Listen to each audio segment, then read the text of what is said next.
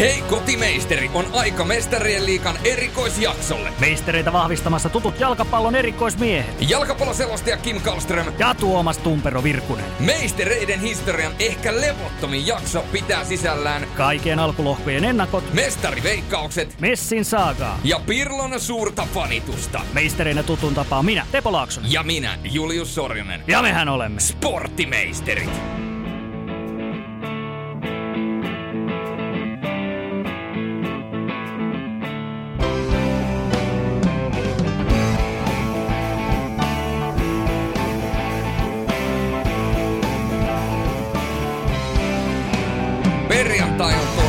Täynnä, näin se on. Sporttimeisterit palaa jälleen ja tällä kertaa UCL eli Mestarien liikaspesiaalin myötä ja tuttuun tapaan meillä on Teppo siellä Helsingin päässä. Teppo, hei.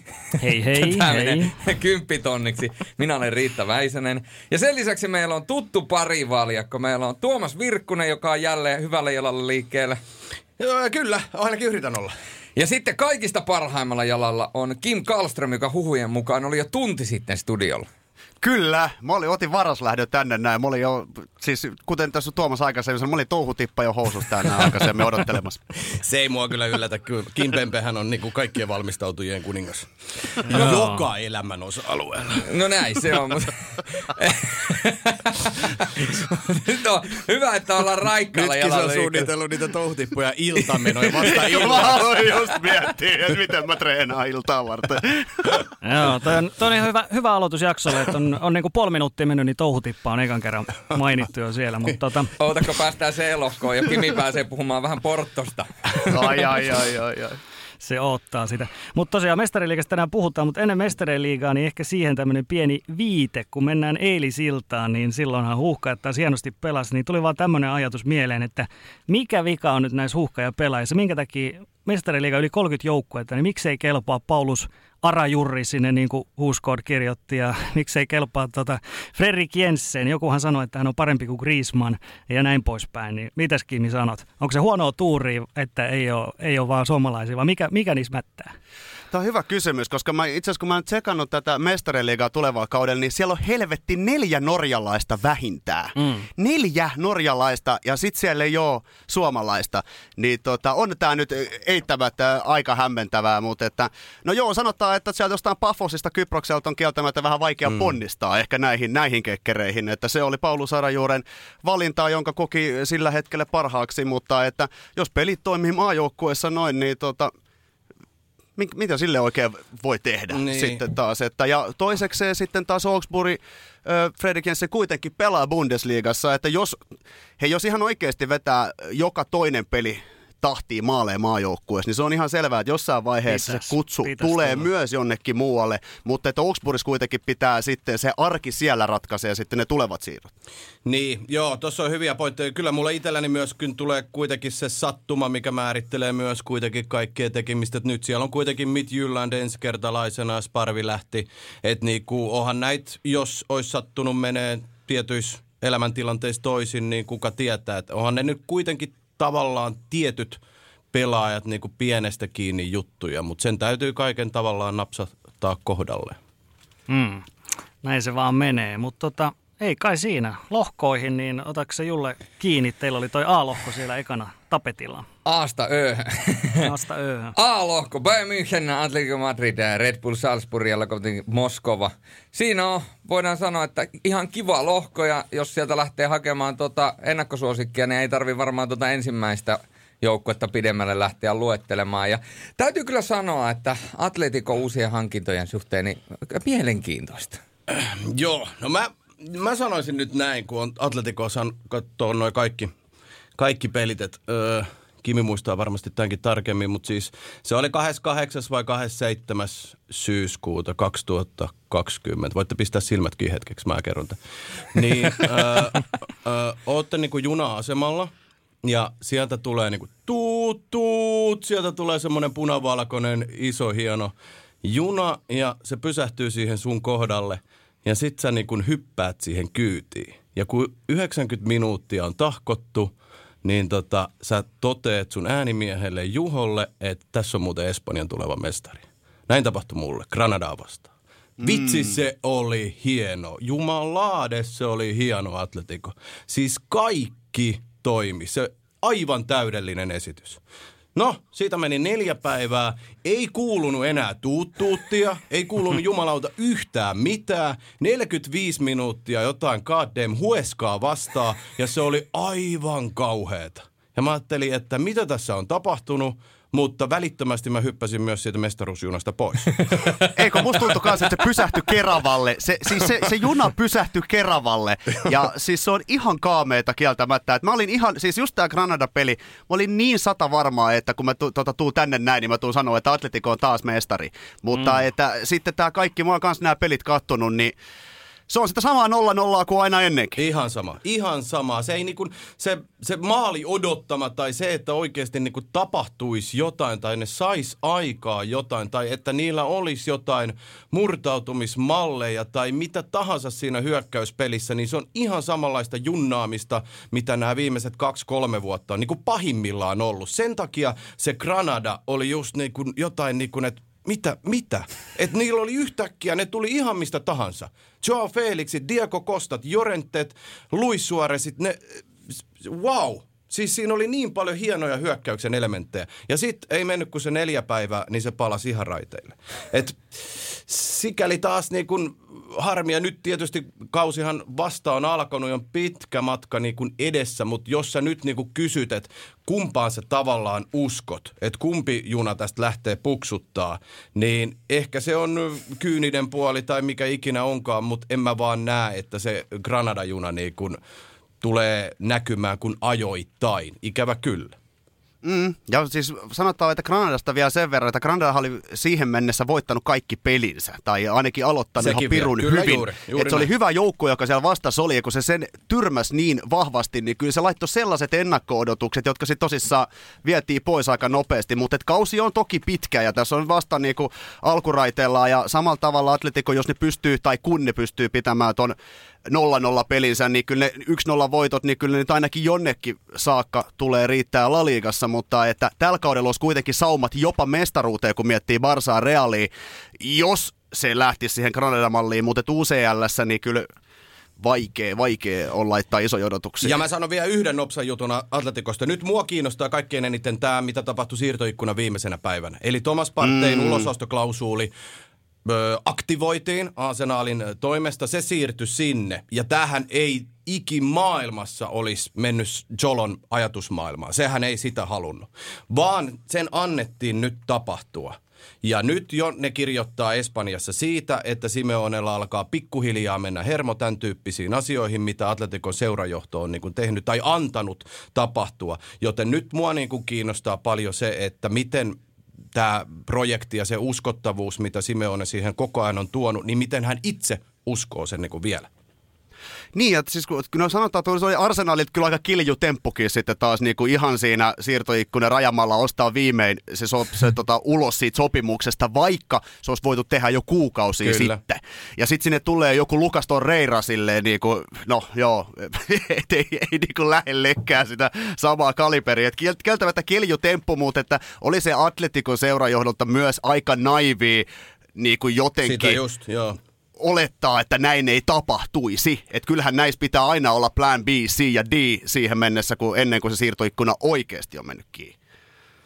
Juuri näin. Ja sitten vielä se, että se siirtoikkuna ei muutenkaan ollut menestys, koska nyt esimerkiksi Atletikon laitapuolustaja-osasto on tosi ohut. Mm. Tosi mm. ohut. Yhäkin loukkaantumiset sinne, niin aika niin sanotusti kusessa olla. No pystyykö Salzburg hätyttelemään? Jesse, Jesse Marsin porukka. Sieltä lähti Chang Hee Wangin pois ja mun mielestä aika iso palanen sitä joukkuetta. Joo, no tässä lohkossa nyt tietysti vaikka puhutaan Atletikonkin ongelmista, Bayerniahan ei sinällään hirvittävästi edes tarvitse käsitellä, koska kaikki tietää millä tasolla ne pelaa. Vaikkakin niitä on tullut pikkusia nyt heillekin, mutta niin kun, et onhan tämä nyt kuitenkin, kun sä katot noita jengejä ja tota materiaalia, niin en mä näe niin millään, että tästä ketään muita menisi jatkoon kuin Atletico ja Bayern. Mm. Mikä siinä Bayernissa on? Tylsä. Se, no, liian, liian kliininen. No, kato, kato sitä joukkue. Ei siinä ole mitään järkeä, kun sä katsot sitä rosteria. Sitten siellä on joku goddamn Alfonso Davis, joka juoksee nopeampaa, nopeampaa kuin Usain Boltti. Niin eihän se, eihän se mitään. Niin, ja sille laidalle vielä vahvistukseksi Leroy Sane nyt tällä kaudella. Niin. Niin ja Douglas Costa myös vissiin. Joo, Tuli eikö niin? myös sinne, Joo, ja- joo, kyllä, Oli siellä kyllä. Kingsley Colemankin vissiin, joka ratkaisi yhden mestaruuden. Joo, sekin ihan ok ollut. Et joo, kieltämättä siis toi Bayernin ylivoima, niin sehän vie Bundesliigasta aika niin. paljon mielenkiintoa, mutta että Ke- UCL on UCL. Kelaa Niin. itseään laitapakiksi sinne.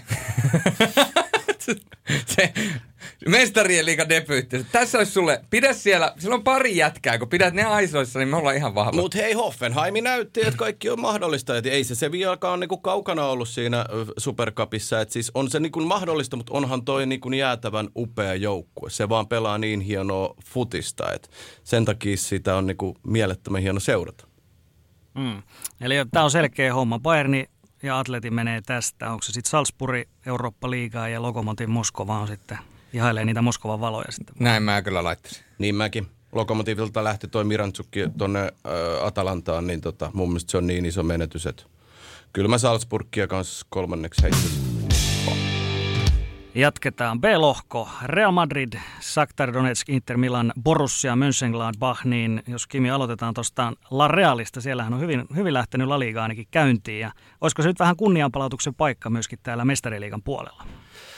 No, Real Madridin, tämä on mielenkiintoinen. Ö, oikeastaan Florentino Perez hän sanoi se hyvissä ajoin jo ennen kuin viime kausi päättyi, että nyt ei muuten vahvisteta joukkuetta yhtään mitenkään. Että talouslaitetta, talous edellä mennään ja oikeastaan säästetään rahaa sitten siihen Kilien Mbappeen mahdollisesti myöhemmin.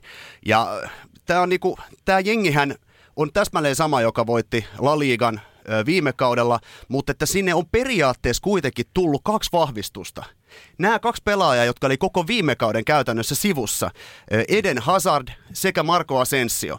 Ja nämä to, toinen on kuitenkin Espanjan maajoukkueen lähtökohtaisesti avaava pelaaja silloin, kun on kunnossa, ja Eden Hazardi kaikki tietää, mutta ne ei ole pelannut siis käytännössä vuoteen ainakaan huipputasolla kumpikaan, ja nyt kunhan se Hazard jossain vaiheessa sitten, en tiedä tuleeko, siis pitäisi tulla, mutta sitten kun se tulee, niin onhan se nyt älytön ase sitten taas tähän Real Madridin nippuun. No jo tässä vaiheessa kautta, kun muutama kierros on pelattu, yli 23 pelaajaa on jo tässä vaiheessa käynyt kentällä. Se kertoo sitten rosterin leveydestä, eikä se oikeasti tarvi välttämättä vahvistuksia, mutta onko se tarpeeksi vahva kuitenkaan sitten taas mestarien liigaa? Me nähtiin viime, nyt näissä pudotuspeleissä Manchester City vastaan, okei, siinä tuli Varanelle pari aika, pari pahaa sässimistä, mitkä se ratkaisi, mutta et riittääkö se sitten näissä kekkereissä on vähän, vähän eri asia, mutta että kyllähän tämä Sisun jengi on taas vahva, ja se on mun mielestä, mikä viime kaudella tuli esiin, niin se on nyt joukkue. Siis se ei mm. ole täynnä yksilöitä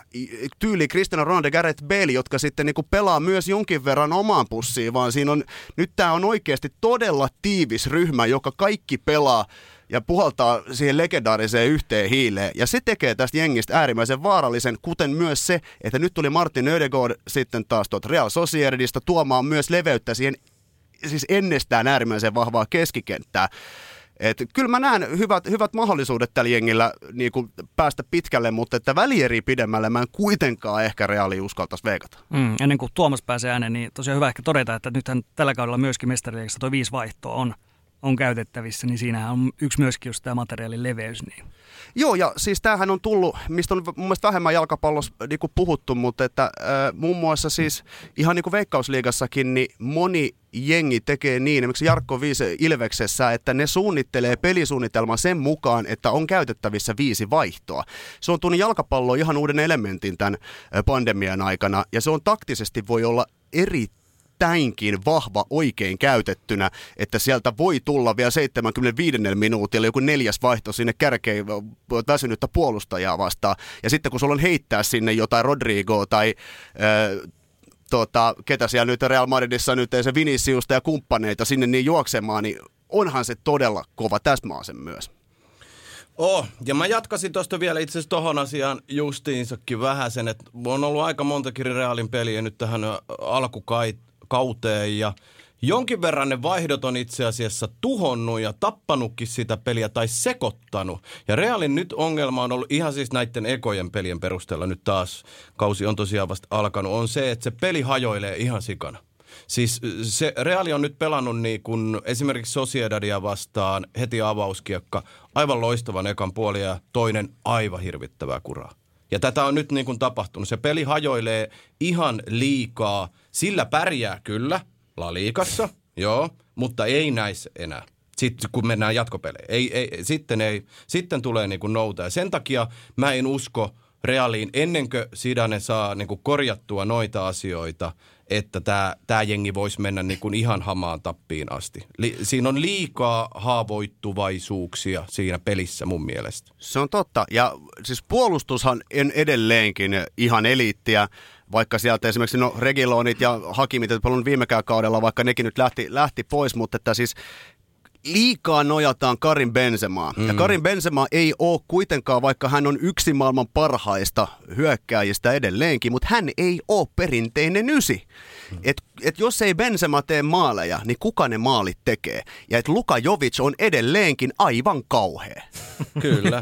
Siis se on, se, se on ja se ihan sai hirveä. saumansa. Se sai nyt se, saumansa. Se on saanut saumansa ja siis se on malliesimerkki siitä, että miten voi ö, oikeastaan Serbiassa joku Jumalan asemasta tulla todelliseksi niin sylkykupiksi yhdessä vuodessa. Ja- ja Joo, jatka niin.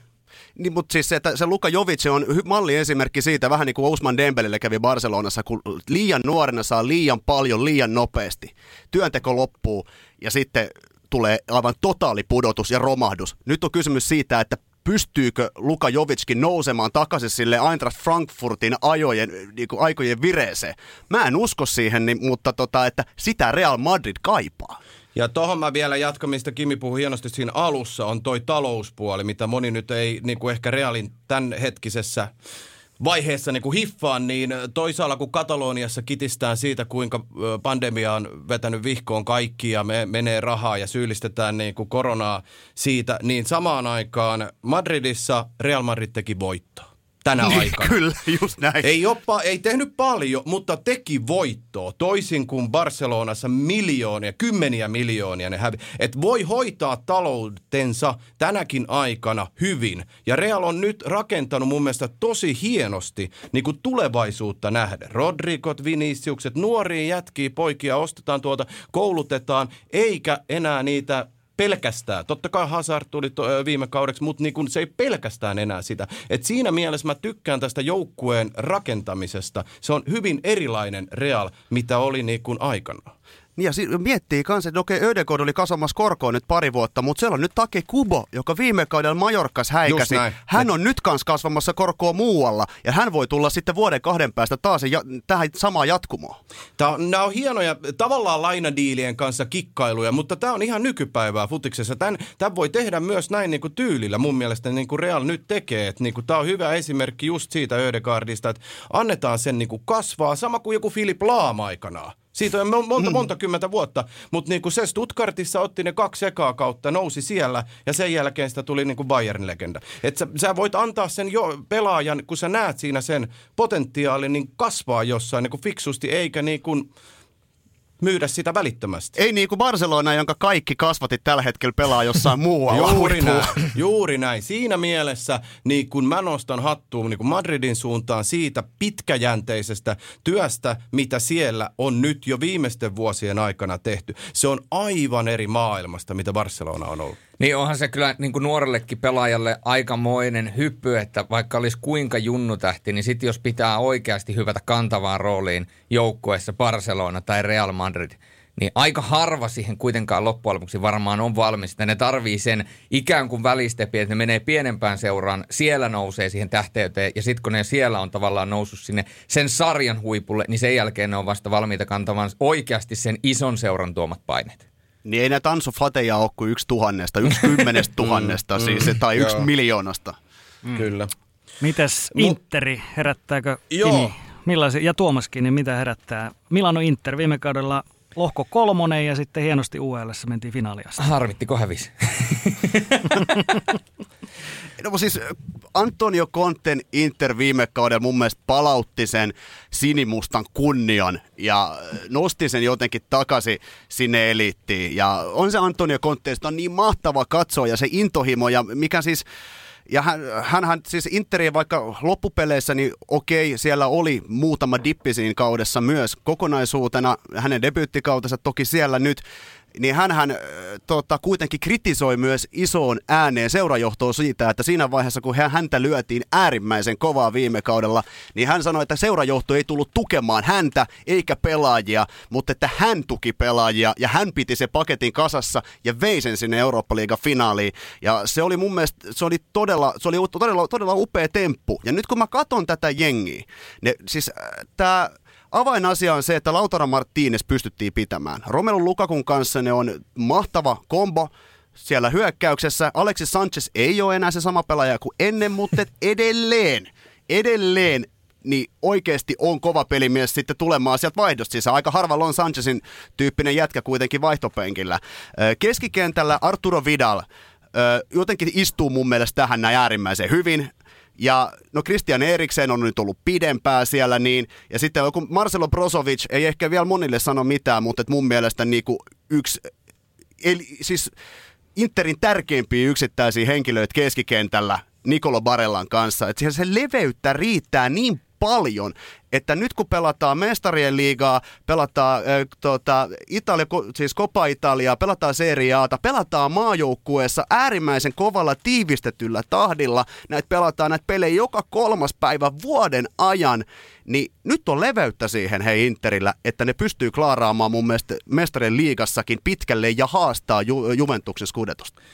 Just näin, ja siis tähän lohkoon niin kuin mun papereissa Inter on niin kuin ykkönen, mä luotan enemmän niihin kuin, niin kuin Realiin, ja osittain sen takia, että tämä on nyt Konten tosiaan toinen kausi, ja kaikki Konten joukkueet, ensimmäisistä kuukausista lähtien, ne jätkät tietää niin täydellisen tarkkaan, mitä tehdä. Et, et, kun sä katot Interia ja sä katot vaikka Realia, niin kyllä mulla niinku tulee Interistä paljon selvemmin esille se, että mikä niiden tyyli ja tapa pelata on kuin Real.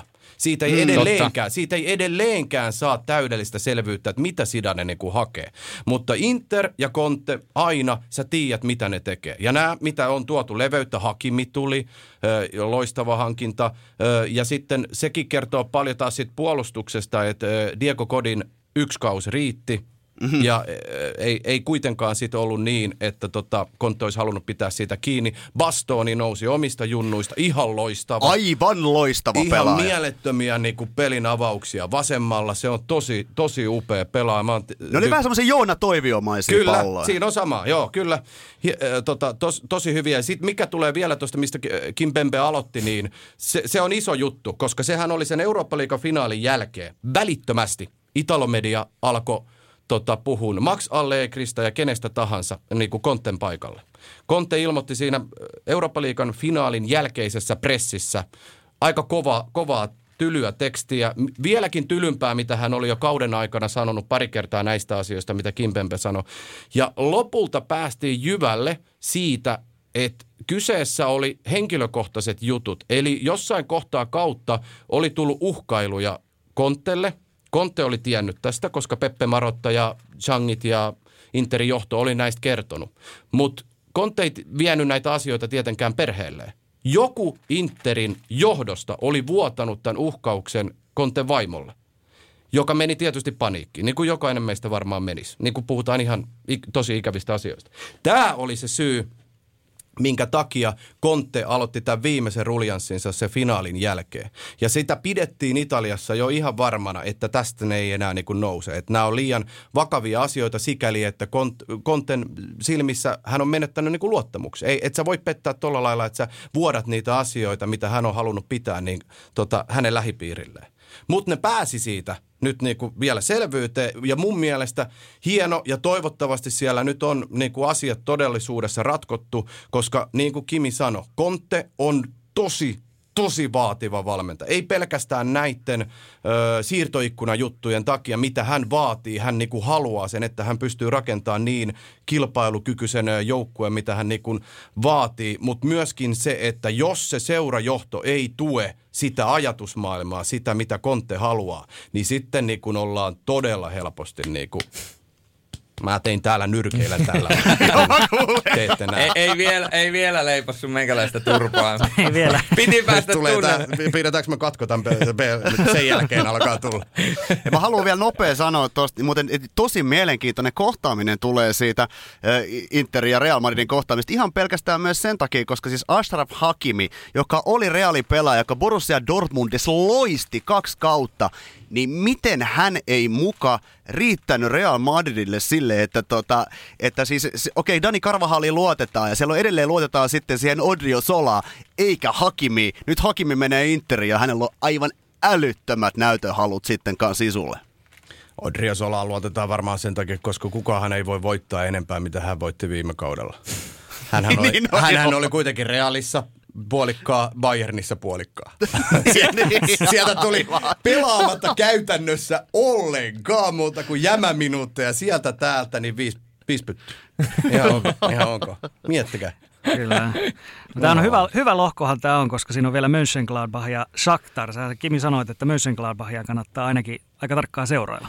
On. Siis Borussia Mönchengladbach tai Mönchengladbach, miten se nyt mm. lausutaakaan, niin siis se on, niiden puolustus on se avain, minkä takia ne on tähän pisteeseen päässyt. Niillä on maalissa ihan loistava äh, sveitsiläinen äh, Jan Sommer, joka oli pitkään Bundesliigan paras maalivahti, ennen kuin Neuer sitten toki tämän, tämänkin tota, äh, pytyn itselleen otti. Pilos. Mutta että, mutta sitten sit siellä on nämä kaksi hyökkäjää, Alassane Plea ja Markus Turam, joka siis on, jo, jotkut muistaa legendaarisen äh, Lilian Turamin, Ai, ai. ranskalaisen pakin, niin hän, hänen poikansa, joka on sitten siellä hyökkäyksessä. Ja nämä mahtuisi oikeastaan, siis, nää, siis Ranskan maajoukkueen avauspelaajia voisi olla, jos ei siellä nyt toisaalta ne Mbappe, Griezmann ja kumppaneet edellä. Että siis tämä on oikeasti vahva jengi, ja Bundesliigassa tulee tälläkin kaudella taistele siellä top nelosessa. Ei riitä tästä jatkoa, mutta että ihan varmasti kotonaan tulee kyllä pistää kampoihin, ja on kyllä todella mielenkiintoista seurata. Eli Real ja Inter jatkoi ja Mönchengladbach Eurooppa League. Mm, todennäköisesti. Näillä, ei, ei näillä. Sakhtarikaan ei huono ole, mutta mm, näillä. Shakhtarista, Shakhtarille ei nyt riittänyt puheenvuoro. Ei, siitä ei nyt sen kummempaa. Tämä oli poliittinen kannanotto. Kiitoksia.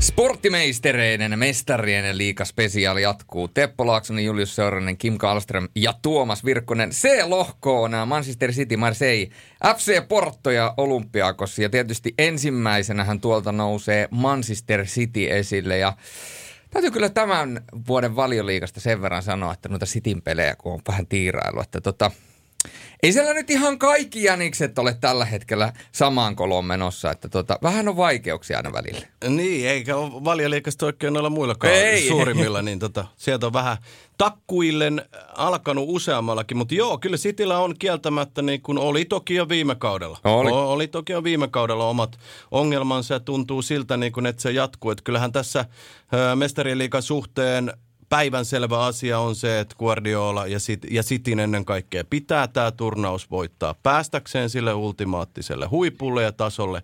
Ja joka ikinen kerta se on enemmän tai vähemmän Pepin pimputtelun takia päättynyt jossain kohtaa ja häntä, häntä ehkä liikaakin on ajoittain syyllistetty, mutta sitten siinä on vahvasti myös niinku pointteja, että joku, joku siinä aina tulee niinku mättään ja ennen kaikkea nämä kaatumiset kuitenkin oikeasti niin paljon heikompia jengejä vastaan, mitä tässä viimeisten vuosien aikana paljon on ollut Lionit ja Monakot, niin öö, mutta sitten nyt on taas tälle kaudelle niin kuin mielenkiintoinen, koska niitä vaihtuvuuttahan ei paljon kuitenkaan ollut. Yksi nimi sieltä on pakko nostaa, eli Ferran Torres, joka tuli Valenssiasta. Siinä on niin hieno pelaaja, että jos, jos hän oikeasti niin kuin saa saumansa tuossa ryhmässä, jo- jo- johon ei kuitenkaan kovin helposti sitä niin kuin saa, ja tiedetään kuinka vaativa Guardiolakin on, että jos hän pystyy niin miellyttää ja ottaa sen ison, ison tontin, niin siinä on semmoinen pelaaja, joka pystyy niin kuin antaa paljon. Mutta toki niin lohko ajattelumallissa, niin kyllähän tässä City on tietysti niin kuin selvä ykkönen. Mun papereissa sitten nämä kolme seuraavaa on kyllä ihan samalla viivalla. En mä osaa erottaa eh, oikein, että kuka, kuka näistä olisi niin kuin vahvimmillaan. Portoa mä näen tällä hetkellä enemmän heikentyneenä kuin vahvistuneena, koska lähti Tellesit ja Danilo Pereirat meni psg ja siellä on tullut nyt jotain junnuja, mutta edelleen niin kuin vaan junnuja. Et Marseille sitten taas, Andre Villas-Boas, öö, tunnettu kuuluisa marginaalivalmentaja niin sanotusti. öö, niin tota, se on taas aika, aika mielenkiintoinen, että Marseille, Marseillekin pääsi tähän ja ei, vaikkakin PSG aloitti sen kautensa niin kuin aika vaikeassa tilanteessa pitkän eurorupeaman jälkeen sun muuta vastaavaa, niin Marseille siinä ottelussa, mistä ei puhuta pelillisesti muuten pätkääkään. No eikä tarvikaan puhua siitä lopusta. Ei, niin, ei, mutta mä tarkoitinkin just sitä, että ei puhuta pelillisesti sitä, että Marseille voitti kuitenkin PSG ekaa kertaa yhdeksään vuoteen. Ei, ei kukaan puhu siitä pelistä, koska se yksi jupakka meni niin kuin kaiken yli. Mm. Mutta et, et, et, toi on tosi, itsellä ainakin tosi vaikea sanoa, että kuka noista on niin kuin Cityn jälkeen niin kuin suosikki. Mutta täytyy sanoa, että se jupakka, siitä olisi jäänyt kirsikka kakun päältä saamatta. Mun mielestä se koko tilanne kruunata sitten, että lähdetään vielä Harrilta katsomaan. Ja sitten vielä se Neymarin kopautus sinne, sinne takaraivoon, niin se vielä laitettiin siihen. Se mun mielestä niinku kruunasi sen koko tilanteen. Siinä lyötiin niinku lyötyä oikein kunnolla. Siinä oli paljon erinäisiä elementtejä. siinä, siinä, siinä, oli monia sattumusta summa. Mutta mun täytyy vielä tuohon Sitiin palata sen verran, että kun mietitään sitä, että no Sitillähän on sinällään käynyt tuuri, että kun katsotaan tuota lohkoa, niin – aika huonosti. Niillä saa, käy aina. Niin, että saa käy, käydä aika huonosti, että ne tohon lohkoon kompastuu. Voisi olla pahempikin, jolloin voisi olla se kompastumisen vaara. Mutta kun mä mietin sitä tätä kautta ylipäätänsä, niin joo, ne voitti Vulssin, mutta siis ne olisi voinut senkin pelin ihan hyvin sössiä. Sitten miettii Lesteriä vastaan. No siellä oli, oliko kaksi vai kolme pilkkua, silti. Sitten Liitsiä vastaan. Ei herra Jumala. Siis mä olin aivan varma, että Leeds voittaa sen peli. Mm. No, ei, ei olisi ollut väärin, jos se olisi voittanut. Mm. Niin mä mietin, että jos tämä on se tavallaan kaava, millä City vetää, ja se kaava kestää liian pitkään, niin, niin miten, miten tuolla joukkoilla voi pärjätä mestarien liigassa tuolla pelillä? Että aika paljon saa niin kuin mun silmissä tapahtua. Että totta kai ne tulee varmasti nostamaan tasoa ja ne tulee varmasti pääsemään paremmille leveleille, mutta mun on niin kuin tosi vaikea nähdä, että tosta tilanteesta – noustas mestarien liigan voittaa. No mutta sanotaan Manchester Citystä nyt kuitenkin vielä se, että jos sä viet Liverpoolilta äh, Sadio Maneen ja Mo Salahin tai Wijnaldumin esimerkiksi tai Van Dijkin pois, niin mitä sinne jää? Että ne vois voittaa mitään. Et jos mm. kun Aguero Gabriel Jesus, Ilkai mm. Kyndogan, Zinchenko, John Stones ja tota, kaikki, siis ketä, siellähän on ollut, joka pelissä on ollut loukkaantuneiden listalla 7-8 pelaajaa. Niin miten se ei muka vaikuttaisi jopa Manchester City? Ja nyt pelat puhutaan kuitenkin alkukaudesta. Aguerosta ei edes tiedetä milloin se tulee takaisin, voi olla kuukauden päästä, Gabriel Jesus on ainakin kuukauden pois, mutta se vaikuttaa jopa Manchester City, että sulla on tämmöiset absoluuttiset huiput on poissa, niin se on selkeä, että se näkyy tässä vaiheessa. Ja kuten sanottu, niin Ferran Torres, ö, häntä kannattaa todellakin seurata todella tarkkaan. Jos ja kun ottaa vielä se seuraavan stepin, niin hänestä voi olla iloa monta vuotta. Ja Phil Foden on taas vuoden vanhempi. Sekin on ja, totta että kyllä mä näen silti tässä Cityssä sen mahdollisuuden mennä aika pitkälle, varsinkin ehkä just sen takia, koska siis kun kaikki odottaa, että vittu nyt anteeksi, mutta nyt se tulee, nyt on pakko tulla, jos ei, niin sieltä niin kuin hirtetään monista kattoa Pep Guardiola, hänestä ei koskaan tule suuruutta niin edelleen. Mutta hei, jos me vetää ihan tämän alkukauden vihkoa, odotukset laskee ja sitten alkaa nämä pelit, niin mistä ikin tietää, mihin tämä City voi yltää? Eli siis Pepillä on aivan toisenlainen taktiikka. Kyllä, juuri Se tähän. kaikkien luulla, että ne on ihan paskoja koko alkukauden, jolloin ne pääsee yllättää kevään. Ja, ja, ja a- sitten menee niinku silleen niinku just, että maalierolla jatkoa tuossa lohkosta vielä. Kyllä. Ja sitten ne alkaa pelaa, kun alkaa pudotuspeli. Mutta mutta tuossa on itse asiassa Kimpempellä hyvä, hyvä pointti sikäli, kun mä muistelen niin kun nyt Guardiola ja Barsa-aikakautta. Niin sehän oli semmoinen, missä toi kuntohuippu tai, tai formihuippu rakennettiin keväälle. Nimenomaan tsemppäripelejä varten. Otettiin ihan tylysti vastaan se, että jokainen kuukausi Barcelona ei pelannut sitä ihan uskomattoman hienoa futista, mitä ne Pepin aikana pelas. Marras, joulu, tammi, vähän semmoisia heikompia, vähän, vähän nihkeitä. Ihan oikeasti ne rakensi. Sehän oli, ne, ne kirjoitti siitä paljon sen aikakauden jälkeen, että ihan tietoisesti ne teki siitä kuntohuipun rakentamista keväälle, koska helmikuusta eteenpäin on nämä pelit. Just ja näin. silloin Barsa pärjäsi. Eli jonkun, tot... jonkun täytyy vielä käydä sanomassa Kevin De Bruynelle, että sä pelaat liian hyvin, että se, se, se voi vielä mm. kustaa tämän Pepin suunnitelman. Niin. Kyllä. Pitää tuosta tota, Marseesta pitää muuten vielä sanoa, että siis todella, todella mielenkiintoinen jengi ja sielläkin oikeastaan tämmöinen niinku, maailmanmestari ja ikään kuin uusi pelaaja tälle kaudelle, Florian Thauvin, aivan upea laituri ja on nyt kunnossa ja pääsee aloittamaan äärimmäisen iso pelaaja. Ja kyllä moni jalkapallon ystävä muistaa edelleenkin Dimitri Payet urotyöt Ranskan aamaa joukkueessa. Siis, West Hamis ja West Hamis siis aivan siis niin kaunis taiteilija. Siis hän on upea pelaaja seurata ja mä haluan myös nostaa tämmöisen, mitä aika harva ikinä on tietää tai muistaa, niin Steve Mandana, hän tämä tota, Marsein monivuotinen luottosotturi maalivahti, joka on siis Ranskan ikuinen kolmosvahti, istunut varmaan 20 vuotta penkillä, on kaikki pokaalit ja muut, mutta ei ikinä pelejä. Niin mun mielestä on makeeta, että hän saa vielä ö, näin myöhäisemmässä vaiheessa uransa mahdollisuuden päästä pelaamaan ykkösvahtina mestarien liigassa. Kyllä, ja mä, mä pakko jatkaa vielä tuohon. Dimitri Pajetti oli siihen aikaan, kun se valioliikas tahkos, niin ehdottomia suosikkeja. Se on upea jätkä, pela, upea jätkä seurata. Silloin niin kuin vapa, vaparit ja kaikki. Ja nyt mä myös arvostan häntä kuittailun, eli niin kutsutun vittuilun niin kuin asiantuntijana, koska kun PSG hävisi mestarien liikan finaali, niin se veti omaa Instagraminsa vai mihinkä ikinä vetikään, niin tota, ton, muistaaksä, siinä oli niinku, se jotenkin häivytti PSGn lokon siitä Marsein lokon päältä ja sitten kirjoitti siihen vaan edelleen ainoa ranskalainen mestari mestarien liigassa. Mm. Se niin, oli tämä on, ihan loistava. Tämä on, tämä on muuten totta, siis 9293 ensimmäinen kerta, kun pelattiin nimenomaan Champions League nimellä, niin silloinhan Marseilta voitti. Mutta tämähän on tämmöinen tietokilpailukysymys, mitä moni ei, moni ei muista, että näin on tosiaan käynyt. Paiet muistaa. Mitäs hei, pari muuta joukkoa vielä, niin jos nyt olympiakoista pari sanaa, niin kreikkalainen hyvä rutinoitunut joukko, mutta onko se näin, että kreikkalaisilla justiinsa, kun nyt ei saa kotipeleistä sitä yleisön tukea siellä ja näin poispäin, niin sehän syö heitä kyllä syö aivan valtavasti paljon intohimoisempaa maata, mitä jalkapalloiluun tulee, niin ei ole, ja se kotiyleisen tuki on, on valtava. Sama juttu toki Saksassa ja sama juttu nyt monessa muussakin maassa, mutta että Itä-Olympiakos ei sen pitäisi, en, no Porto, Porto, kuten tuossa Tuomas hyvin sanoi, niin se on sen verran heikentynyt, mun on vaikea uskoa, että he tuosta niinku nyt, ainakaan siis, no voi kiilaa ehkä jatkoa. Mun, mun papereissa Marseille kuitenkin tästä näin menee. Ää, Sitin kanssa. että Olympiakosissa ei ole tarpeeksi laatua. On siellä, eikö siellä Matthew Valbuena edelleen? Siis hänkin oh. on aika, aika upea pelaaja. Kyllä. Hän on upea. Joo, edelleenkin siis oikeasti on pelannut tosi hyvin. Joo, ja Rafinhan sinne tuli takaisin. Kävi Brasiliassa. Joo, ja kyllähän tämä Olympiakos tiputti kuitenkin viime kaudella Arsenalin, mutta kuten me kaikki tiedetään, niin sehän ei ole mikään mitään. Se ei ole meritti. tämä oli sulle Spurs-mies.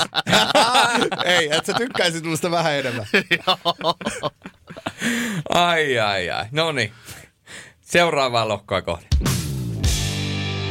Jatketaan D-lohko. Sieltä löytyy Liverpoolia, Ajaxia, Atalantaa ja sitten mielenkiintoinen tanskalainen joukkue Midtjylland. Jos tuosta nyt Liverpoolista Kimi lähdetään, niin valioliikassa ainakin omiin on mennyt aika paljon osumia alkukaudella. Tämä on ollut aika mielenkiintoinen ilmiö, koska kuitenkin edelleenkin kenties maailman paras puolustuslinja, mutta että nyt jotain, jotain siellä on tapahtunut. En ole niin paljon pelejä nähnyt, että pystyisin sitä lähteä sen kummemmin analysoimaan, että miksi näin on käynyt, mutta että Mulla oli kuitenkin tästä Liverpoolista ajatus, mitä musta tuntuu, että kukaan muu ei allekirjoita. Ja siis tää on näitä mun teorioita taas, mutta että mä en usko, että Liverpool tänä vuonna tulee UCLssä menemään välieriin saakka edes. Ja mä en usko, että Liverpool voittaa valioliigaa. Ja siis joukkue on edelleen ihan jäätävän vahva. Ei tästä ole siitä, siitä kysymys ollenkaan. Se on vahvistunut vielä Tiagolla muun muassa. Tiago Alcantara, aivan loistava keskikenttäpelaaja. Ja sinne on tullut, tullut muitakin ihan, ihan ok pelaajia. Muutenhan tämä on ihan sama ryhmä, joka on voittanut jo kaiken. Mutta että olisiko nyt tai jos ei tätä koronaa olisi ollut, niin olisiko nyt pitänyt tehdä pientä remonttia?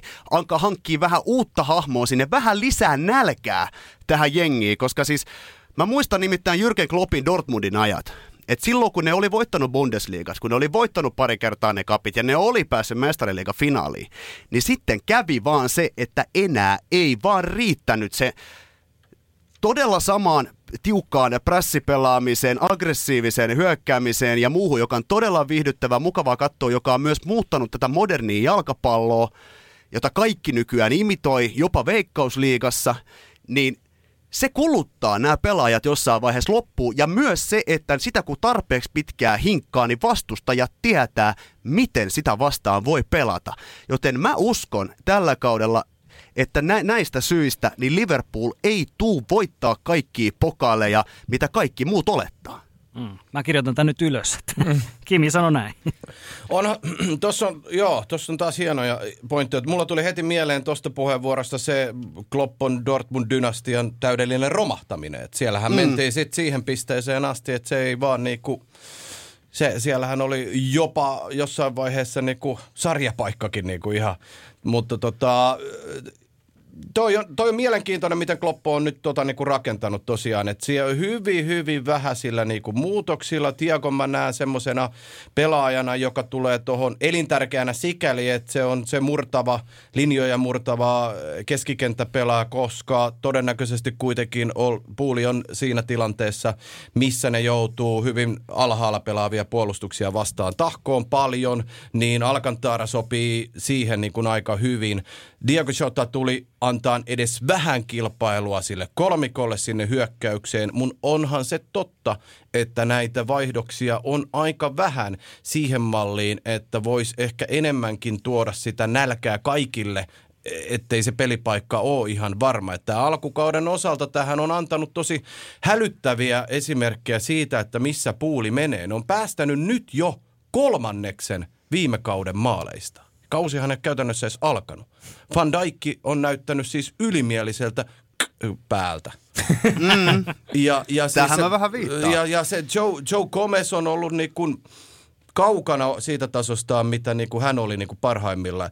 Öö, siellä on paljon hälyttäviä esimerkkejä nyt. Et nyt on tosi mielenkiintoista nähdä tämän maaottelutauon jälkeen. Nyt, nyt starttaa Merseysidella ja Everton on ollut ihan jäätävä hyvä. Mm. Et, et missä, missä mennään nyt ja nyt sitten tähän tsemppäriin. Että joo, tuossa on hyviä, hieno ja mielenkiintoista tosiaan nähdä, että et missä mennään. Nyt olisi kuitenkin se sauma myöskin rakentaa jotain mieletöntä dynastiaa sinne niin kuin Kloppon pun, puolelle, että et siinä mielessä luulisi, että näin monen vuoden jälkeen, kun ne voitti lopulta mestaruuden, että et, et se halu olisi sinne päästä vielä suuremmilla kirjaimilla historiaa, mutta katsotaan, miten toi tuosta nyt lähtee rullaa. Ö, lohkossa on kuitenkin tosi hyviä vastustajia, ö, ja ennen kaikkea Atalanta on tällä hetkellä jopa niin hyvä jengi, että jos mä tällä hetkellä – kato, kuka tämän lohkon vie, niin mä laittaisin Atalanta. Atalanta. Mä laittaisin mm. Atalanta. Se peli on edelleen niin jäätävä. Ja Atalanta on se juttu, nyt kun me vertaillaan vaikka tähän puuliinkin, niin Atalantasta mun ei edes hirvittävästi tee mieli sanoa tai nostaa erityisesti pelaajia – koska se on niin kollektiivi, se on niin upea jengi hmm. pelaan sitä tota Kasperiinin futista. Et, et, et, totta kai sieltä nousee myös niitä yksilöitä niin kuin esiin, mutta se vaan toimii edelleen. Se pelaa niin upeata futista ja on jatkanut siitä, mistä niin kuin viime kaudelle jäi. Että jos nyt täytyy veikata, miten käy, niin kyllä mä Atalantan nostan ykköseksi, puuli kakkoseksi. Ajaks on vähän liian siellä on taditsit joo edelleen, mutta se on nyt niin paljon heikentynyt. Puolustuslinja on aika lailla, blindit, Masrawit, Talia Fikot, ne on niinku paikallaan, mutta en mä näe, että tässä lohkossa kuitenkaan ajaksilla on niinku annettavaa jatkopaikan suhteen? Ei, mä katsoin sitä välieräjoukkuetta ja ketä siellä on jäljellä ja ketä on lähtenyt, mutta jos sieltä on lähtenyt De Ligt ja sieltä on lähtenyt De Jong, sieltä on lähtenyt Ziyech lähti Chelsea, Van de Beek lähti Manu, Sergio Des lähti Barsaan, nyt no se ei ollut toki silloin, että siellä ei ole oikeastaan kuin just nämä puolustuslinja, maalivahti Onana, Edson Alvarez, Dusan Tadic sekä sitten Quincy Promes.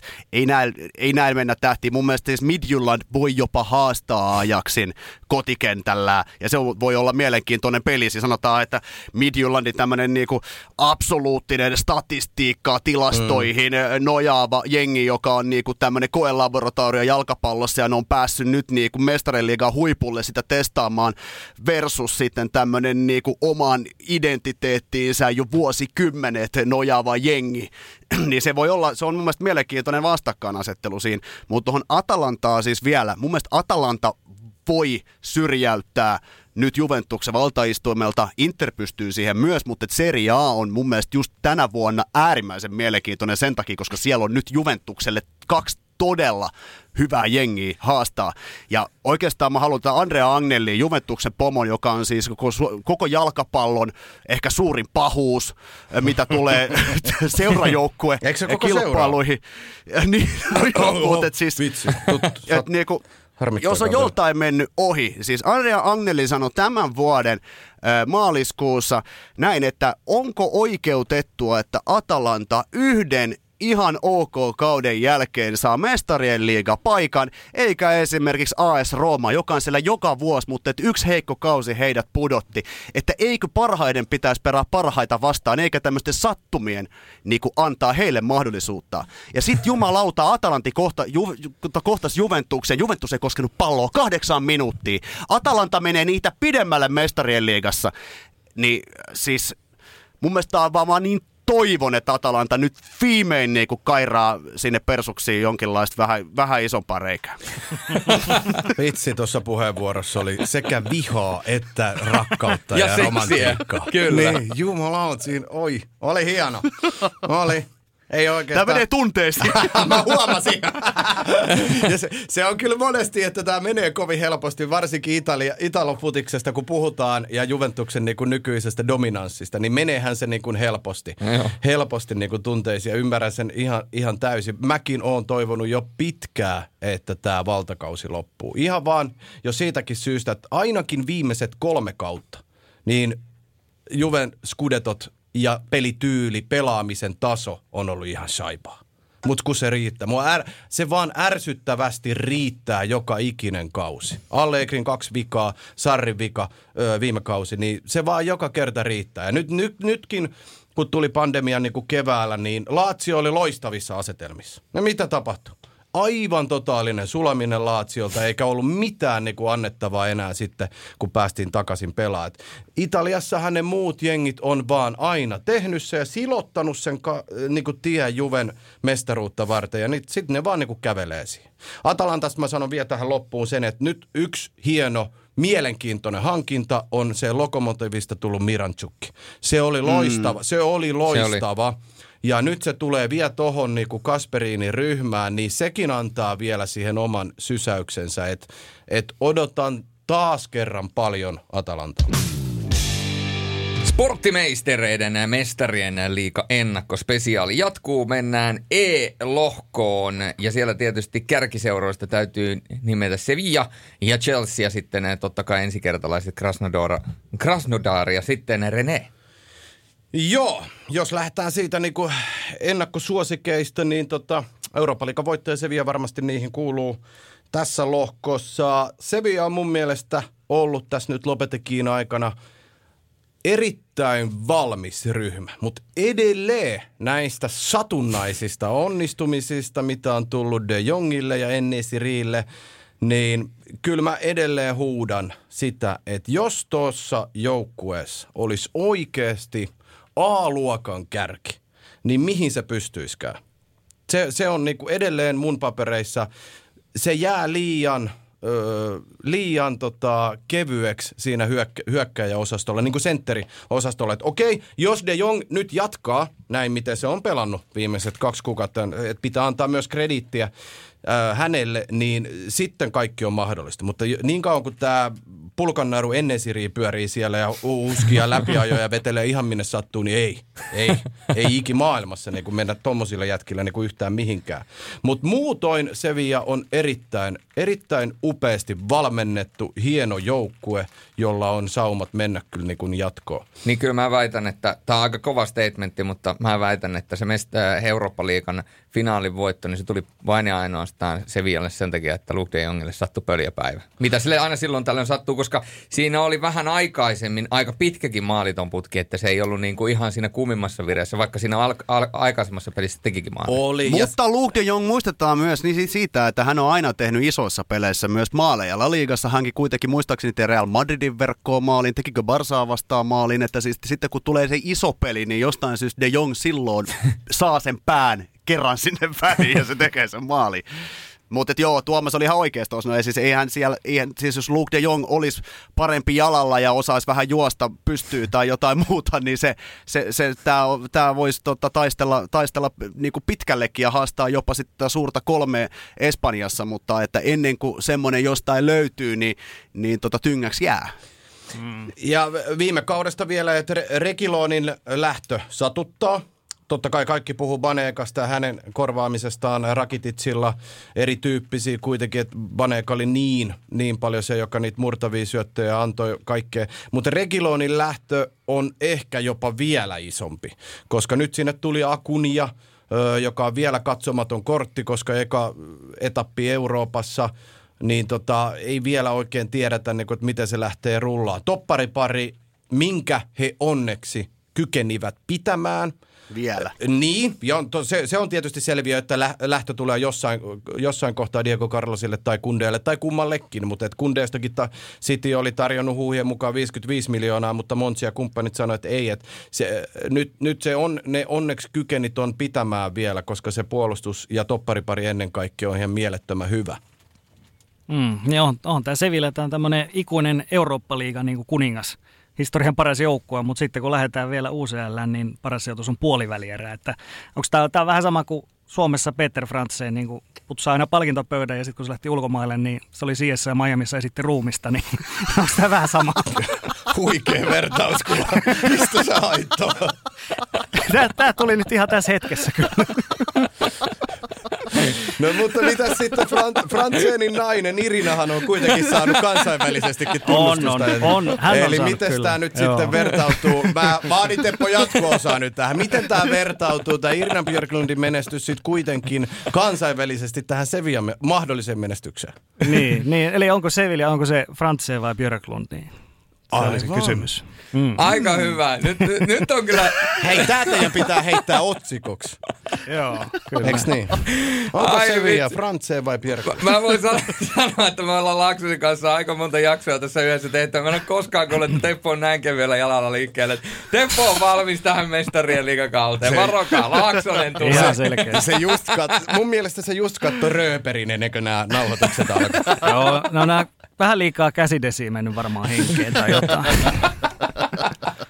Happivajenna ja kaikkien maskien. Ai, ai, ai, ai. Mutta siis kyllä se, Sevilla Björklund on todennäköisesti, mitä tulee tähän lohkovaiheeseen, mutta sitten sen jälkeen tota, se toinen puolisko Franseen voi tulla esiin sitten, kun päästään jatkopeleihin. Mene ja tiedä. Mutta että siis kyllähän nyt Sevialle kävi kuitenkin tsägä siinä, että tuli tämmöinen lohko, että on niin kuin Krasnodar, joo, on hyvä jengi, on Eurooppa-liigassa pärjännyt ja niin edelleen. Mun on vaikea kuvitella, että nyt debyt, debytoi että pystyy laittamaan näille Chelsealle kampoihin René, Toinen vähän sama juttu, eikö, eikö näkee jo ekaa kertaa Champerissa.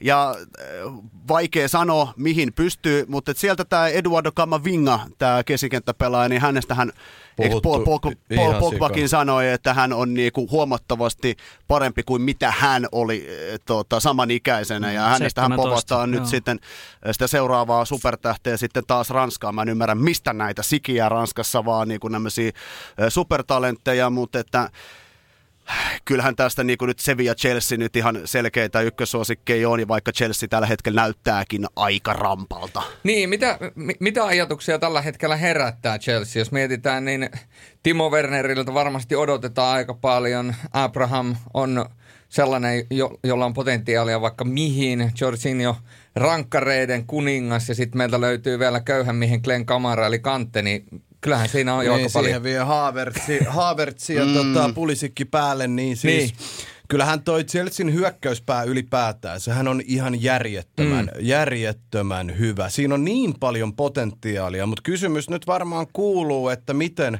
Frankie Boy saa sen niin kuin maksimoitua, koska mm. nythän niin kuin on alkukauden osalta näyttänyt, että ei kovin häävisti. Mm. Esimerkiksi niin kuin joku voitto Brightonista tuli aivan kauhealla kautta tämmöisillä niin kuin Reece Jamesin once in a lifetime laukauksilla. Siis sehän, Brightonihan olisi pitänyt voittaa se peli mennen tulle. Niillä oli niin paljon hyviä maalintekopaikkoja. Chelsea voitti sen kuitenkin, nämä antaa niin kuin väärää kuvaa sitä jengin todellisesta tasosta, että et katsotaan, mihin se lähtee tuosta niinku rullaamaan, mutta siis tuolla hyökkäyspäällä, mikä Chelsealla on, niin onhan se selvää, että että kyllä seuralegendan pitää tulosta takoa. Se on selvää jo, mutta pitää löytää myös roolitus, että nyt on satsattu, mm. laitettu, kun oli se, että kun se oli se siirtopanna, niin jotenkin tuntuu, että nyt pitää ostaa kaikki tänne ja heti heti sen jälkeen, kun se avautuu, että otetaan ne kaikki parhaat, mutta ei oikeasti mietitty pidemmälle sitä, että miten ne tähän istuu. Ja mitä, onko nämä semmoisia, että Frank Lampard niinku, hänen ideologiansa nähden niinku, toimii. Timo Werner on pelannut pitkälti laidalla tämän koko alkukauden. Mm. Hän on ysipaikan pelaaja Saksan maajoukkuessa ja hän oli sitä myös Leipzigissä ja nyt edelleen Tammy Abrahamin luotetaan siellä piikissä ja Werner joutuu, hän hakeutuu usein laidalle, mutta ei hän ole enempää semmoinen niinku sisäänleikkaava laituri kuitenkaan, vaikka häärääkin monessa paikassa. Ja Kai Havertzille vaan hänelle pitää antaa suhteellisen vapaata roolia hyökkäyssuuntaan, että hänestä saadaan se par- paras irti, että hänkin on jotenkin joutunut ihan statistin rooliin tässä alkukaudesta. Mutta lohkon osalta varmaan kuitenkin selviö on mun, niin on. papereissa se, että Sevilla ja Chelsea menee. Krasnodarhan on mielenkiintoinen jengi, niin kuin Kimpempe sanoi, että sie, sehän on kuitenkin tämmöinen suht uusi tulokas, missä on kuitenkin tehty valtava upeata pohjaduunia. Siellähän on yksi Euroopan parhaimmista akatemioista, mitä on esimerkiksi mm. Fabio Capello sanonut, ja sieltä tulee niin kuin näitä u- omia junnuja koko ajan, mutta he, hehän ei tietenkään ole valmiita vielä näiden junnujensa kanssa ja koko niin kuin joukkueen, mutta mulla on niin kuin viimeisen vuoden aikana ollut paljon karsinnoissa Krasnodaria, ja nyt oli esimerkiksi, kun ne tiputti pauki, niin siellä on hienoja Siinä on tosi hienoja niin kuin murtautumismalleja, hyvin, eri tyy, paljon erityyppisiä, mutta ainakin yllätti positiivisesti se, miten ne väläytteli paukkia vastaan. Se oli vain toki väläytyksiä, se taso ei riitä niin kuin ysikymppiselle, mutta öö, siinä, on, siinä on potentiaalia. Ei tästä jatkoon menemisen suhteen, mutta siihen, että ne ottaa sen kolmospaikan. F-lohko, sieltä löytyy Pietarin Zenittiä, Borussia Dortmund, Lazio ja sitten Club Brugge Belgiasta, niin Kimi, pistäisitkö Dortmundia sinne kärkeen? Kaksi kertaa peräkkäin oltu 16 parhaan joukossa. Dortmund ja Lazio siellä nyt tulee olemaan, kumpi, kumpi sitten tota, ottaa se ykköspaikan, niin se jää nähtäväksi. Epäilen, että se edelleen on Dortmund ehkä pienillä marginaaleilla. Dortmund on mielenkiintoinen jengi. Varsinkin tänä vuonna niin se on vielä nuorempi kuin aikaisemmin. Että siellä muun muassa tämmöinen niin 17-vuotias Gio Reina, joka tuli viime kaudella, yllätti kaikki ja nyt preseasonin aikana alkukaudesta on sitten vielä niin kuin lyönyt monelle jauhot suuhun. Ja sitten lisäksi aivan täysin puskista, kuka ei tiennyt kuka on Jude Bellingham. Ja nyt hän on yhtäkkiä Dortmundin avauksessa, hänkin 17-vuotias. Ja pelaa kuin aikamies, ja kehä, kerää kehuja jokaiselta pelaajalta Dortmundissa joka pelin jälkeen. Ja nyt on siinä Axel Witselin vierellä, joka tarkoittaa, että Delaney on pudonnut penkille. Sitten siellä on 20-vuotias Erling Braut Haaland edelleen piikissä, ja 20-vuotias Jadon Sancho laidalla. Ja sitten siellä on näitä Torgan Hazardeja ja äh, Julian Brandte ja muita, jotka on tällä hetkellä parhaassa peliässä. Siis se on todella nuori jengi. Mutta ne pelaa todella viihdyttävää futista edelleenkin, mutta että ehkä just se, että vaikka se on tämä perinteinen legendaarinen miksi kokemusta ja nuoruutta, mutta että mä uskon, että pitkässä juoksussa se tulee olemaan niin epätasainen, että se tulee näkymään myös miten mestariliigassa, eikä toi runko kestä tätä isoa otteluruhkaa, mitä tällä hetkellä mennään. Et siellä vaihdos ei kuitenkaan ole niin paljon ehkä laatua kuitenkaan. Mä oon henkilökohtaisesti onnellinen siitä, että taivaan siniset ja Simone Insaakki on päässyt mestarien liikkaan, koska se jäbä tolla työllä, mitä se on Laatsios tehnyt, on niin ansainnussa. Laatsio on ollut niin viimeiset vuodet niin lähellä monia eri näisiä saavutuksia, voittoja. Joku kapin pokaali on tullutkin, missä Juve kaatu.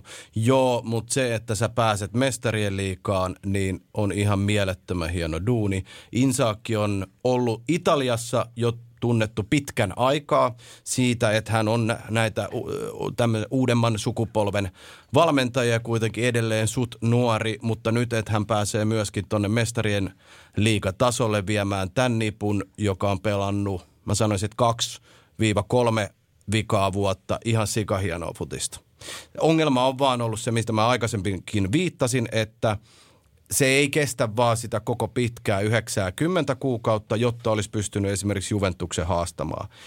Mutta muutoin parhaimmillaan tuo jengi pystyy voittamaan kenet vaan. Immobiilet, Luis Albertot, Lukas Leivat, Milinkovis Savitsit.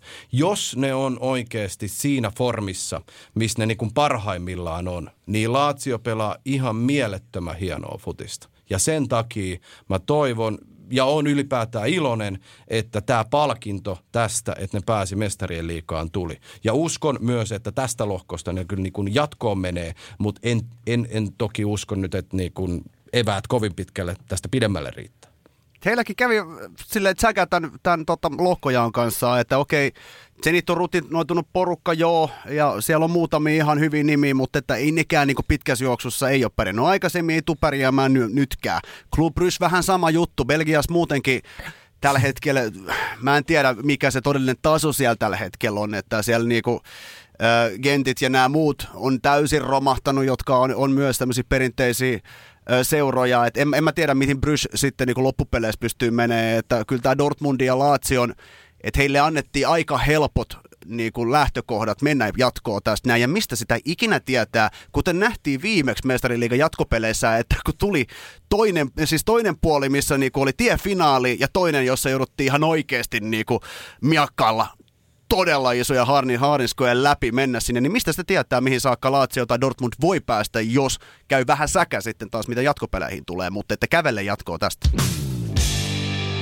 Lohko on G ja siellä on paljon mielenkiintoa. Juventus, Barcelona, Dinamon Kiava ja sitten sen lisäksi Ferenc Vaaros, joka on tietysti tuo meidän Teppo Laakso se erikoisosaamista. Voidaan sanoa, että Teppo tietää siitä enemmän kuin kukaan muu suomalainen ja todennäköisesti enemmän kuin kukaan muu eurooppalainen mestarien liiga seuraaja. Mutta mun Teppohan täytyy... on ottanut Ferenc Vaaros tatuoinnin. Kyllä. Se... Alaselkään. se, se, Siihen tribalin päälle. on hyvä, kun sanot alaselkää eikä minnekään vielä. No, no. eiköhän se en sisä... mä ole nähnyt alemmaksi Teppo. Ei vielä. Jos, jos, jos, Kausi on vasta alussa. Jos menestystä tulee, niin se löytyy myöskin toisesta sisäreidestä sen jälkeen. Mutta tota, äh, mun täytyy sanoa, että jos tuosta lohkosta jotain nostaa esille, niin kyllähän se ensimmäinen asia tietysti nyt valitettavasti Rollelle tuli korona. Mm. En tiedä, pitäisikö ottaa semmoinen Ibrahimovic-tyyppinen lähestyminen, että korona meinaa haastaa minut bad idea, mutta tuota, mutta Messi ja Ronaldo, jos sen, sellainen kohtaaminen tälle kaudelle saadaan nyt, kun Messi, voidaan sanoa Barcelonattain, luojan kiitos sinne Barcelonaan jäi, niin tuota, on se sellainen megalomaaninen kohtaaminen, että vähän niin kuin one more time.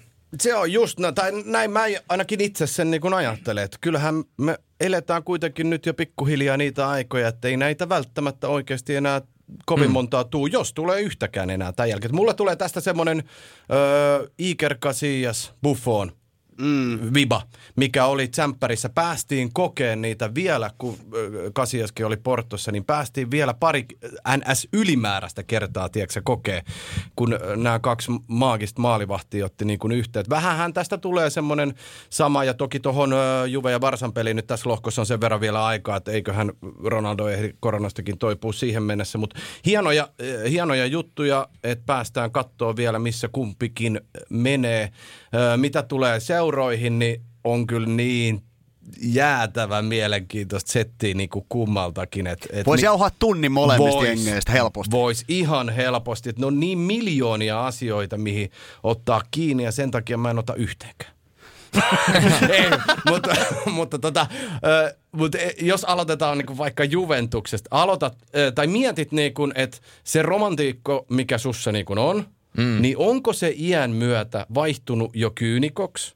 Koska äh, kyllä mä olisin varmaan aikaisempina vuosina niin kun, tiedätkö, fiilistellyt ihan sikana, että Andrea Pirlo, ei mm. jumalaut, Andrea Pirlo, että mihin tästä niin vielä mennään. Niin, niin kyllä mä nyt niin ajattelen, että ei helvetti, miten, miten se pystyy hyppään tai miten se pystyy meneen tommosiin saappaisia saamaan niin kuin täysin keltanokkana niin kuin tuommoisesta orkesterista, seurasta niin kuin jotain irti. Että kumpi tässä niin kuin voittaa, koska se romantikkopuoli mussa haluaisi nähdä, että tästä tulee tämmöinen vähän niin kuin Guardiola sidademainen polku. Heilläkin oli kuitenkin ne yhdet kaudet vaan siellä niin kuin kakkosjengissä alla ennen kuin sitten hyppäys niin kuin isoon pestiin. Pirrollahan riitti viikko. Pirrolle riitti jumalauta viikko Juve junnuissa. Vetikö yksiäkään reenejä, niin välittömästi ykkösjengiin Sarri, Sarrin paikalle. Et universumin historian tyylikkäin ja seksikkäin ihminen ei välttämättä sit kuitenkaan tässä palapelissä niinku riitä, mutta onhan toi miele, ihan mielettömän hienoa nähdä, että mihin niin kuin Pirlosta on. Ja se ainakin se eka peli Sampdoriaa vastaan, niin se oli upea. Se oli ihan mielettömän upea. Siellä oli semmoisia juttuja, mitä mä odotin viime kaudelta Sarrilta ja Sarrijuvelta koko ajan. Juve liikutti niin upeasti palloa ja äijät liikku tosi upeasti. Mutta sitten tuli taas vähän tämmöinen atletikomainen viba, koska Roomaa vastaan sitä ei taas niin kuin ollut oikein näkyvissä enää. Et se oli taas niin, totta kai vastuskin oli luokkaa kovempi, mutta sitä ei ollut taas enää nähtävissä juuri ollenkaan. Onko tässä olemassa vähän niin kuin ikään kuin sellainen, että kun mietitään Juventusta ja mietitään Juventuksen historiaa ihan sinne 90-luvun, 2000-luvun alkuun, niin se identiteetti on niin syvällä, niin Pirlollahan on varmasti aivan omalaatuinen näkemys siitä, miten jalkapalloa pelataan. Ja kyllähän kaikki, jotka on sen pelejä nähnyt, niin tietää, että sillä on omalaatuinen käsitys siitä, miten jalkapalloa pelataan. Koska se, se oli omalaatuinen pelaaja, omalaatuisia ratkaisuja. Niin e, mä en ainakaan usko, että noin vahvaa identiteettiä pystyy kääntämään niin kuin näin. Niin mä sanon, että mä annan Pirlolle mahdollisuuden. Mä annan, sille, mä, annan, mä annan sille ikään kuin aikaa, koska jos se pystyy ikään kuin piirtämään nuille pelaajille, sillä on kuitenkin niin huikeita, hyviä pelaajia ja toivottavasti myöskin fiksuja pelaajia, että jos Pirlo pystyy heille piirtämään sen, että hei, tätä on jalkapallo. Täten näin mä olen nähnyt jalkapallon, näin mä olen pelannut jalkapallon. Nyt me kaikki pelataan tätä jalkapalloa näin, niin me saavutetaan jotain kaunista, ainakin kaunista jalkapalloa, jonka kautta me voidaan saavuttaa hienoja voittoja. Niin mä, niin kuin, mä, mä yritän romantisoida tätä tämän kautta tarinaa. Toki se realiteetti voi olla siltä, että peli näyttää kuralta, positiivinen puoli on ainakin se, että valmentaja näyttää hyvältä TV-kuvissa.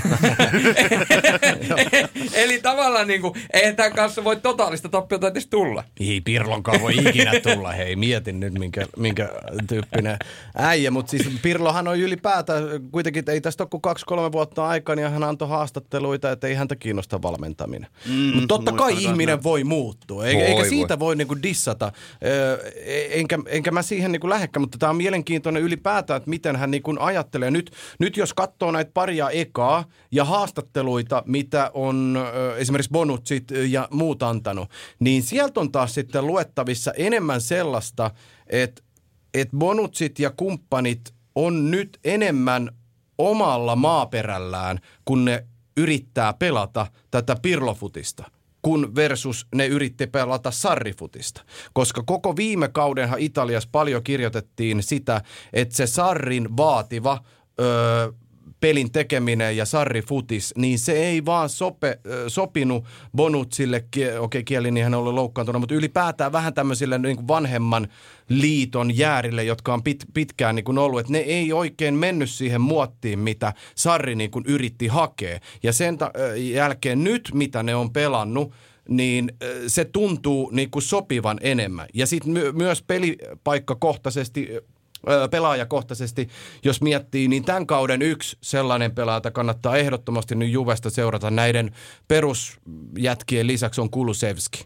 Ihan loistava. Mm, ruotsalainen. Aivan loistava jäbä. Viime kauden Serie A:n paras nuori pelaaja, breikkas isosti Parmas. Nyt tuli lainapestiltään takaisin. Nyt on saamassa Pirlolta niin kuin vastuuta. Siinä on hieno pelaaja. Ja jos hän edelleen kykenee ottaa sitä vastuuta niin kuin koko kauden mittakaavassa, niin voi, voi tulla ihan mitä vaan. Mun täytyy tuosta Barcelonasta ottaa vielä sen verran kiinni, että kun me ollaan puhuttu Barcelonasta vuosikausia, niin monet on puhunut siitä Messin joukkueena. On, on puhuttu, Irvi Leuvot on sanonut, että Messi ei saa mitään aikaiseksi, aikaiseksi jos sieltä ottaa Iniesta ja Xavi pois. Kaikki muistaa nämä keskustelut. No nyt me ollaan oikeasti siinä tilanteessa, että kun kukaan, ja, tai ainakaan harva uskoi siitä, että Leo voisi lähteä siitä seurasta pois – No nyt se on todistettu, että se ei ole niin mustavalkoista. Niin mä vaan niin kun, en halua luoda uhkakuvia, mutta kun Barcelonalla on viimeiset muutama kausi ollut aika vaikeaa, se ei ole ollut enää lähelläkään sitä, mitä se oli silloin joskus aikoinaan kauniina vuosina, niin onko se nyt yksinkertaisesti, onko se liitto, se pyhä liitto, mikä Messin ja Barcelonan välillä, onko se vain yksinkertaisesti nyt murtunut niin pahasti, että et niin kuin loppujen lopuksi se tulee näkymään jossain vaiheessa kautta, ja varsinkin isossa pelissä, jos alkaa mm. ne vaikeudet, ja nimenomaan jos ja kun ne vaikeudet alkaa, niin silloinhan joukkueen ja sen koko ti- yhteisön pitäisi olla tiivyys. Ja nyt se tiiveys, tiiveys ja sen koko pakan suurin palanen, eli Messi, on ristiriidassa seuran kanssa ja olisi niin. halunnut lähteä sieltä pois, niin mä en voi nähdä tätä muutuna kuin uhkakuvana Barcelonan tälle kaudelle. Se on totta, mutta tässä on kuitenkin yksi semmoinen, niin kuin, siis kun Barcelonasta puhuu, niin oikeastaan niin kuin unohtuu kokonaan se joukkue, kun miettii, mitä niin kuin puhutaan pitkälti seurasta ja mitä seurassa on tapahtunut ja mitä tapahtuu paraikaa koko ajan samaan aikaan, kun tätäkin nauhoitetaan, niin jotenkin on unohtunut kokonaan se Barsan jengi. Mutta että siis se, että Messi on ilmoittanut, että, että hän on väkisin pakolla tuolla, häntä ei päästetty pois. Ja siitä huolimatta hänellä on kapteeninauha edelleen. Ja se on selkeää, että kun ensimmäinen alamäki tulee, niin kaikki katsoo Messin elekieliä pukukopissa, miten se reagoi pettymyksiä muihin ja miten se tarttuu muihin. Ja se on se uhkakuva, mikä tuolla on. Mutta sitten taas Leo Messi on niin absoluuttinen superammattilainen, mikä on Cristiano Ronaldokin, ja se voiton tahto on niin jäätävä, että mä en usko, että se Messistä jää kiinni, mutta että Messin onneksi tässä on kuitenkin se, että Bartomeu, mit mitä todennäköisimmin Parsan presidenttinä joutuu, tai itse, jos hän olisi fiksu, niin lähtisi itse nyt helvettiin sieltä ennen kuin heitetään. niin, niin tota, että se voi muuttua sitten kaiken ja sitten Messi voi vielä sitten mm. niin pyhää rakkauttaa Barcelonaa kohtaan sitten taas uudestaan toitottaa sen jälkeen, kun sinne tulee joku fiksumpi ihminen. Mutta että kieltämättä niin tämä koko saaga on mielenkiintoinen ja mä en usko sen takia, että, että Barsa tällä kaudella kovinkaan pitkälle välttämättä pötkii, mutta sitten taas samaan aikaan pitää sanoa se, että vaikkakin siellä nyt on aika hävyttömälläkin tavalla heitetty pihalle Luis Suarezit ja Vidallit ja ja Rakititsit ja ketäs kaikki sieltä nyt on niinku heitettykin niinku pois, vaan sen takia, Semedo että... lähti vielä. Niin, Nelson Semedo lähti kanssa, että kaikki vaan sen takia, että yksinkertaisesti pitää tehdä budjettiin tilaa. Mutta se on sitten antanut myös sen mahdollisuuden, että esimerkiksi Francisco Trincaut ja tota, Ansu Fatit ja Pedri. Pedri, niin nämä saa sitten tilaisuuden loistaa ja ainakin tämmöisenä niin kuin jalkapallo romantikkona, niin mä tykkään nimenomaan sitten seurata tätä näin, koska siis, eh, ja et mist, mitä, mitä he voikaan tuoda. Muistetaan, että Trinka on vielä ihan oikeasti pari vuotta sitten pelasi Seinäjoella ja Vaasassa Portugalin niin kuin nuorisomaajoukkueessa, hei, tää näin. Ja nyt se on tuolla noin Camp Noulla ja mahdollinen niin kuin Messin seuraaja Barcelonassa, niin siinä on, siellä on monta upeaa tarinaa kehkeytymässä, mutta ikärakenne on liian liian vanha, niin kuin sitten taas näillä avainpaikoilla, Busquets, Piqué, nämä tämän tyyppiset, ja Messi, se tarvii, se tarvii jotain ravistusta, ja se ikävä kyllä tuli nyt tämmöisen niin kuin seuran puolelta, mutta että jos ne ihan oikeasti, jos Pike tai Longley putoaa nyt, jompikumpi putoaa tuosta topparin tontilta pois, niin Barsa on pulassa. Ne on niin pahas pulassa, että tästä voi tulla katastrofi. Mä en usko niinkään, että se katastrofi tulee Messin takia. Mä uskon sen takia, että joku puolustuksesta putoaa ja sen jälkeen kortti pakka kaatuu. Mm. Eikö toi Messi ja Barcelona, eikö se ole vähän niin kuin klassisesta elokuvasta Break Up, missä on tota Jennifer Aniston ja Vince Vaughn ja sitten heille, heille tulee niin sanotusti bänät tässä ja sitten tota Vince Vaughn jää kuitenkin asumaan siihen Anistonin sohvalle ja sitten tulee erinäisiä kommelluksia. Jumalauta, paljon sä oot kattonut leffoja tällä viikolla? Vähän liikaa, joo. Mutta eikö, eikö se periaatteessa ole näin? Et joko, en joko siinä tulee... kuuntelemaan tätä. Mä vaan oikeasti mietin, että niinku, kuinka paljon sulta tulee yhteen podcastiin elokuvavertauksia. Tämä oli vasta toinen. Tämä oli vasta joo, toinen. joo, mutta mä odotan jo kolmatta tässä kohtaa. Se on vielä tultava. Kyllä oli tulee oli. vielä. Mutta siis ne skenaariot on, joku tästä tulee niinku helvetisti sekaannuksia, kommelluksia tai sitten lopussa rakastutaan uudelleen. Joo, Eikö se mene näin? onhan tos, o, o, kaikissa on pointtia, ennen kaikkea noissa elokuvavertauksissa on Teppo iso pointti. Sun pitää Eikä oikeasti.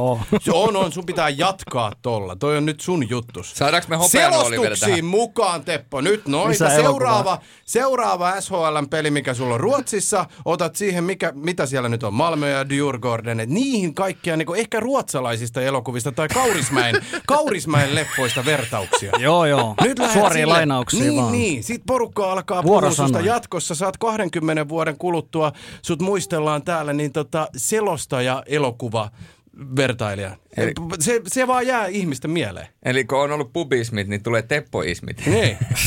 Mutta tos, on tuossa siis paljon, paljon tuommoisia niin saumoja on, että Säröhän on ehdottomasti niin kuin tullut tuohon rakkaustarinaan Messi ja Barcelonan kohdalla, mutta mikä tässä nyt on mielenkiintoa on, kai, voi to, tosiaan tapahtua mitä vaan, mutta et, tavallaan alku on ollut kuitenkin hieno. Ja jos, jos katsoo, lukee Ronald Koemanin juttuja, mitä toistaiseksi on tullut, ja mihin hän ottaa kiinni, niin ö, tässä tilanteessa, kun koko maailma puhuu Messistä ja Barcelonasta ja kaikesta, niin siis hän on ottanut tosi rohkeasti presseissään kantaa näihin. Eli ei, ei ole lähtenyt piilotteleen, ei ole, on aika avoimesti kertonut, että tämä oli seurajohdon päätös sun muuta vastaavaa.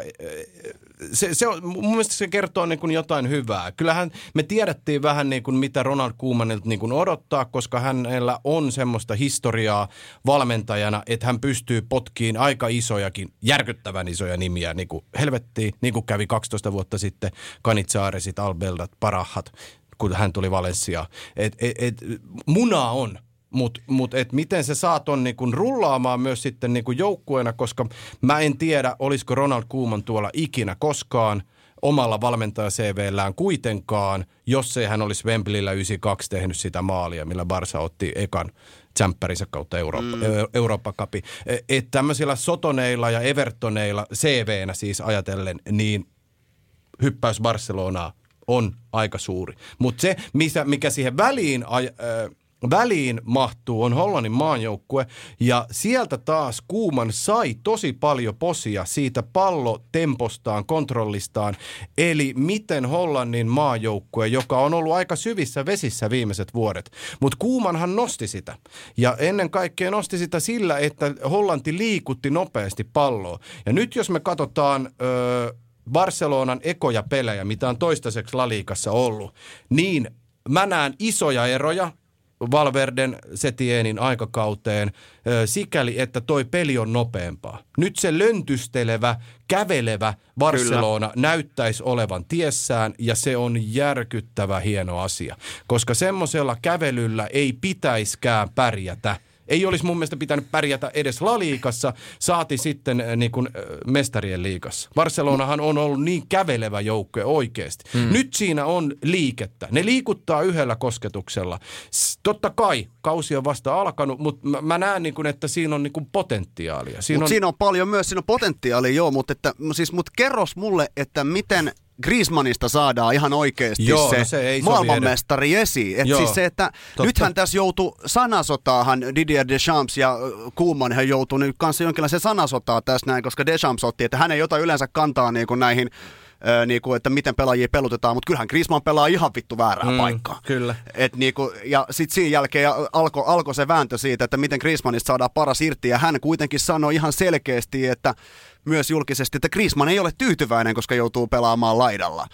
Ja se, että Griezmann, että jos on tuhlattu nyt 100 miljoonaa pelaajaa, ja siitä ei saada, niin itse on tuhlattu 200 miljoonaa, kun Dembelekin on siellä niin edelleenkin jossain. Ei ottanut tehdä vuoteen maalin maaliin, mutta että sit jos tämä Dembele ja Griezmann, jos niistä edes jotain saataisiin irti, niin siis just tämä potentiaali, kun näistä huippuista saataisiin edes se pikkuinen ripaus irti, niin Barcelona voi mennä mihin tahansa, mutta jos nää, näitä tietynlaisia ongelmia ei ratkota, niin en tiedä. Niin, tätä Griezmann-ongelmaa on nyt yrittänyt aika moni valmentaja ratkoa. Eikö siis Valverdet, Setienit ja nyt Kuuman viimeisimpänä. Eikä Kuumankaan ole vielä saanut hänestä niinku yhtään mitään irti. Tämä on ihan mielettömän vaikea, mielenkiintoinen juttu, että mitä, mitä ton Griezmannin kanssa tekee, jotta se tuohon niinku soveltuu. Positiivisista asioista poimittakoon muun muassa oma, omaan mieleen se, että nyt esimerkiksi jalalla jo nykyään aika hidas Sergio Busquets tuntuu sopivan mm. tähän pelityyliin paremmin, koska siinä on pohjalla toinen häntä tukemassa. Ei, ettei, hän ei joudu juoksemaan niin paljon enää tällä tyylillä, mitä niin kuin aikaisemmin. Ei joudu puolustaa niin iso niin, alue. Just näin, just näin. Ja se sopii niin kuin paljon. Busquets on nä- nyt näyttänyt siltä vanhalta Busquetsilta, e, että tämä tuntuu sopivan huomattavasti paremmin niin kuin hänelle. Kyllä. Pitää muuten sanoa, että jos nyt kaikki katseet tietysti tässä on Leo Messin ja Cristiano Ronaldon kohtaamisesta taas lohkossa, niin tässä on oikeasti kaksi todella symbolinen ja hieno kohtaaminen tulos aika nopeastikin eteen, nimittäin Kievo Dynamo ja Juventus. Nimittäin Mircea Lucescu, siis on absoluuttinen legenda mm. valmentajapiireissä, mistä oikeasti aika harva jalkapallo ihminenkään muistaa. Hänellä on viidenne, viidenneksi eniten jämpäripelejä kenestäkään valmentajasta. Hänet Shahtar Donetskis toki muistetaan UEFA Cupin voittajana ja voitti Barcelonat ja nää silloin aikana lohko vaiheessa, mutta että hän on valmentanut kuitenkin UCLssä myös internationaaleja, on Galatasaraita, on siellä Besiktasia, siellä on niinku, tää on nyt viides jengi, kenet vie champäriin. Ja siellä kuitenkin hän nosti aikanaan, hän nosti Andrea Pirlon Presan öö, kokoonpano ja Pirlo oli silloin, oliko se 15-16-vuotias, kun Lucescu katsoi, että hei, tässä on muuten ihan hyvä kundi. Ja nosti sen, antoi sille sauman, vei hänet mukanaan Interiin. Ja nyt he kohtaavat mestareen liigassa päävalmentajina. Tuo on upea tarina. Mm. Mm. Onko, onko nyt wow. se hetki, kun puhutaan Ferencvarosista? Ah, ei, tuon tarinan jälkeen ei puhuta enää Ferencvarosista. tätä, tätä ei leffavertaus edes enää pelasta.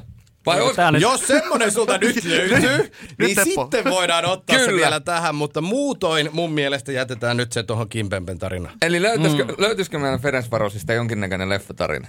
Pystyykö sitä mm. vertautumaan johonkin? Pystyykö sitä vertaa mihinkään? No ainakin pystyy vertaa sen. He on kerran pelannut aikaisemmin 95-96, eli se oli ennen kuin HJK on pelannut lohkovaiheessa, niin se kertoo mun mielestä jotain tästä, mutta siis eihän toi mikään ihmeellinen porukka ole. Siis se on, siis se on todennäköisesti se on niin kuin Sverna Svesda, eli tota, siellä tulee isoja tappioita ja sitten todennäköisesti joku yllä, hyvinkin yllättävä piste Isoja tappioita, kuitenkin. eli tekitte periaatteessa lippuluukulla teki isot tappiot. Waterworld, Kevin Costner, eikö ne tehnyt isot tappiot aikanaan? Joo. Olisiko siitä Teppo jo, mitään joo, joo, joo, joo, Ja sitten toinen, siis kurkuleikkaajien saa. Kurkuleikkaajien Renni Arliinin, kyllä, yes. se tuli. Näin se on yksi lohko vielä puuttuu H-lohko. Sieltähän löytyy PSG, Manchester United, Leipzig ja sitten tulokasjoukkue Istanbul Basaksehir. Niin totta kai PSG siitä nyt varmaan ensimmäisenä nousee mieleen. Lähellä oltiin kruunua tuossa elokuussa, mutta finaalissa jäätiin vähän telineeseen. Joo, mutta että nyt, nyt on se viimeinen sauma tällä joukkueella, kun PSG voi sen kruunun ottaa, koska siis äh, Kylian Mbappén sekä Neymarin sopimukset päättyy 2020 kaksi. Ja heihin tuhlattiin nyt kuitenkin yhteensä 360 miljoonaa euroa. Ihan hyvä sijoitus. Ja, jo, jos, ja jos niitä ei tämän kauden jälkeen myydä ja saada edes niinku puoliin takaisin, niin se on katastrofi. Jopa tämmöiselle korruptoituneelle ö, seurapresidentille. Mutta hyvä puoli tässä on se, ö, että siis joukkue on aika samanlainen niin kuin, kuten ollut ennenkin. Se on jopa vahvistunut, se on niin kuin, on jopa niin kuin, levennetty, vaikka Tiago Silvat ja Cavani, tämän tyyppiset niin kuin vanhat ratsut nyt sieltä lähtikin pois. Ö, mutta että se positiivinen juttu on se, että nyt ei ole siis niinku pelaajien ympärillä, ei ole okei okay, Neymar ja siis se Marseille-pelien se katastrofi ja skandaalit, niin kuin oli ehkä häiritsee. Tämä muuten vei muut kokonaan pohjaan. Sehän on vittu semmonen pesäke se koko jengi. Et siis niin kuin se häiritsee, koska siis niin kuin, nyt seurapresidentti on korruptiosyytteessä samaan aikaan, kun me istutaan täällä. Siis kun hän on lahjonut FIFAn entisen sihteeri näistä TV-oikeuksista ja tota, nyt nämä kaikki muut. Et siis, mä olin sanomassa, että PSG on viime saanut keskittyä jalkapalloon, mutta se tässä puheenvuoron aikana mä domin. Se mureni. se mureni. PSG putoaa alkuun Kyllä voi nopeasti muuttua tilanteet. Kimpelpe rakensi erittäin hienoa puheenvuoroa ja sen jälkeen vetää itse oman maton jalkoja. Mä arvostan tota, että sä tavallaan, mä, joo, mullekin käy itselleni monta kertaa selostuksissakin esimerkiksi sillä sä lähet jollekin polulle ja sit sä kesken kaiken sä tajut, ei juma, ei eihän tämä nyt näin voi mennä. Sitten sä, sit sä vedät itseltäsi ihan niin kuin maton alta. Että Niin ei. se on uhka, niin kuin Ja sit uhkari sä- moottoritiellä, ja että sit- yhtäkkiä vedät vaan. Niin, ja sit sä, sit sä myös niin kuin, tota, uskallat sen myöntää. Niin se on mun mielestä niin kuin, hieno juttu. Joo. Se vaatii ballsia. Joo, ehdottomasti niin kuin näin. Mutta tota, tähän, äh, tähän tota, korruptioihin ja muihin, niin eikö tähän lohkoon nyt aika upeasti sovittaa Basaksen hiiri? E- e- Erdoganin jengi. Häh? Eikö tämä to- mene aika hienosti tähän? tota, niin, heillähän ei tuskin ihan hirvittävästi ole a- annettavaa kuitenkaan näin niin kuin pelillisesti, poliittisesti en Mm, tiedä. Voi, poliittisesti voi, varmasti niin. voi olla vaikka ö, mihinkä. Siellä Basakseriirillähän on niin kuin Erdoganin puolueen värit sun muut vastaavat. Niin kuin, että nämähän tulee Istanbulista, ly- jos lyhyesti sa- sanon, Turkin mestareita, mutta mikä merkittävää ja mielenkiintoista on se, että Istanbulista tulee pari muutakin suhteellisen iso Gala, Fener ja Besiktas. Auttakaa, just, äh, Besiktas. Juu. Aina kun nämä on voittanut mestaruuden, Istanbul on aivan sekaisin. Nyt kun Basaksehiir voitti mestaruuden, sitä ei näkynyt käytännössä missään. Eli siis tällä seurallahan ei ole niinku kannattaja pohjaa versus tietenkään mitä nämä niinku suuret, suuret jengit on. Ja ö, muutaman pelin nähneenä, mitä tuossa oli viime kaudella esimerkiksi, kun he tippuivat Eurooppa-liikasta, niin en näe, että ole kyllä mitään annettavaa tähän lohkoon. Et, et, ei, ei vaan pelillisesti riitä. Leipzig on, Leipzig on kova ja sitten tuo yksi kriisipesäke, eli Manchester United, niin tällä hetkellä taas niin, kuin niin kammottavaa tekemistä, Joo. aivan järkyttävää huonoa futista. Niillä ei pitäisi olla pistettäkään niin kuin mistään kilpailusta. Niin kuin tää, et se Brighton-pelikin oli aivan yksi pahimmista oikeusmurhista hetkeä. Et se viime keväänä tai tuon breikin jälkeen näytti siltä jo, että se Greenwood, Martial ja Rashford homma lähtisi niinku rullaan siellä hienosti, mutta tällä kaudella ei ollut niinku pienintäkään näyttöä siitä, että se lähtisi niinku yhtään mihinkään. Päinvastoin siellä painettiin isosti paniikkinappulaa ja hankittiin Cavania paikka, paikkaa nyt niin kuin jotain. Että mm. et Edison Cavanihan olisi ollut tuolla hei puoli vuotta saatavilla. Ja hänet hankittiin siirtoikkunan viimeisenä päivänä, niin jos ei toi ole paniikkiostos, niin ei mikään. Joo, ja sitten se niinku, että Pogba koko ajan on, on flirttailu koko ajan Real Madridin kanssa, ja nyt, oliko se nyt toissa päivänä, kun hän viimeksi sanoi, että unelmani on pelata Real Madridissa ja Sisun kanssa ja tälleen näin, niin siis kyllähän se niinku, ja varsinkin miten Paul Pogba pelaa Ranskan maajoukkueessa, miten hän pelaa Manchester Unitedissa, niin se on kuin yö ja päivä. Hän on, on niin kaukana motivoituneesta pelaajasta, että sillä olisi mitään annettavaa tuolle jengille tällä hetkellä. Kun mä katsoin se Spurs Manu-pelin, niin siis Pogban olisi pitänyt lähteä viiden minuutin jälkeen siitä pelistä jo pois. Okei, ne siinä ne johti 1-0, mutta siis se oli aivan karmea. Ja se on ollut koko ajan. Se, se surffailee siellä, niin ei tee yhtään niitä asioita, missä hän on vahva. Ja sitten se heijastuu, kun sulla on tommonen tähti, joka ei tee työtä. Se heijastuu koko joukkueeseen. Ja sitten kun on Ole Gunnar Solskjaer, okei, mä sanoin sille silloin heti, kun sille tehtiin se pitkä sopimus, että nyt hätäiltiin.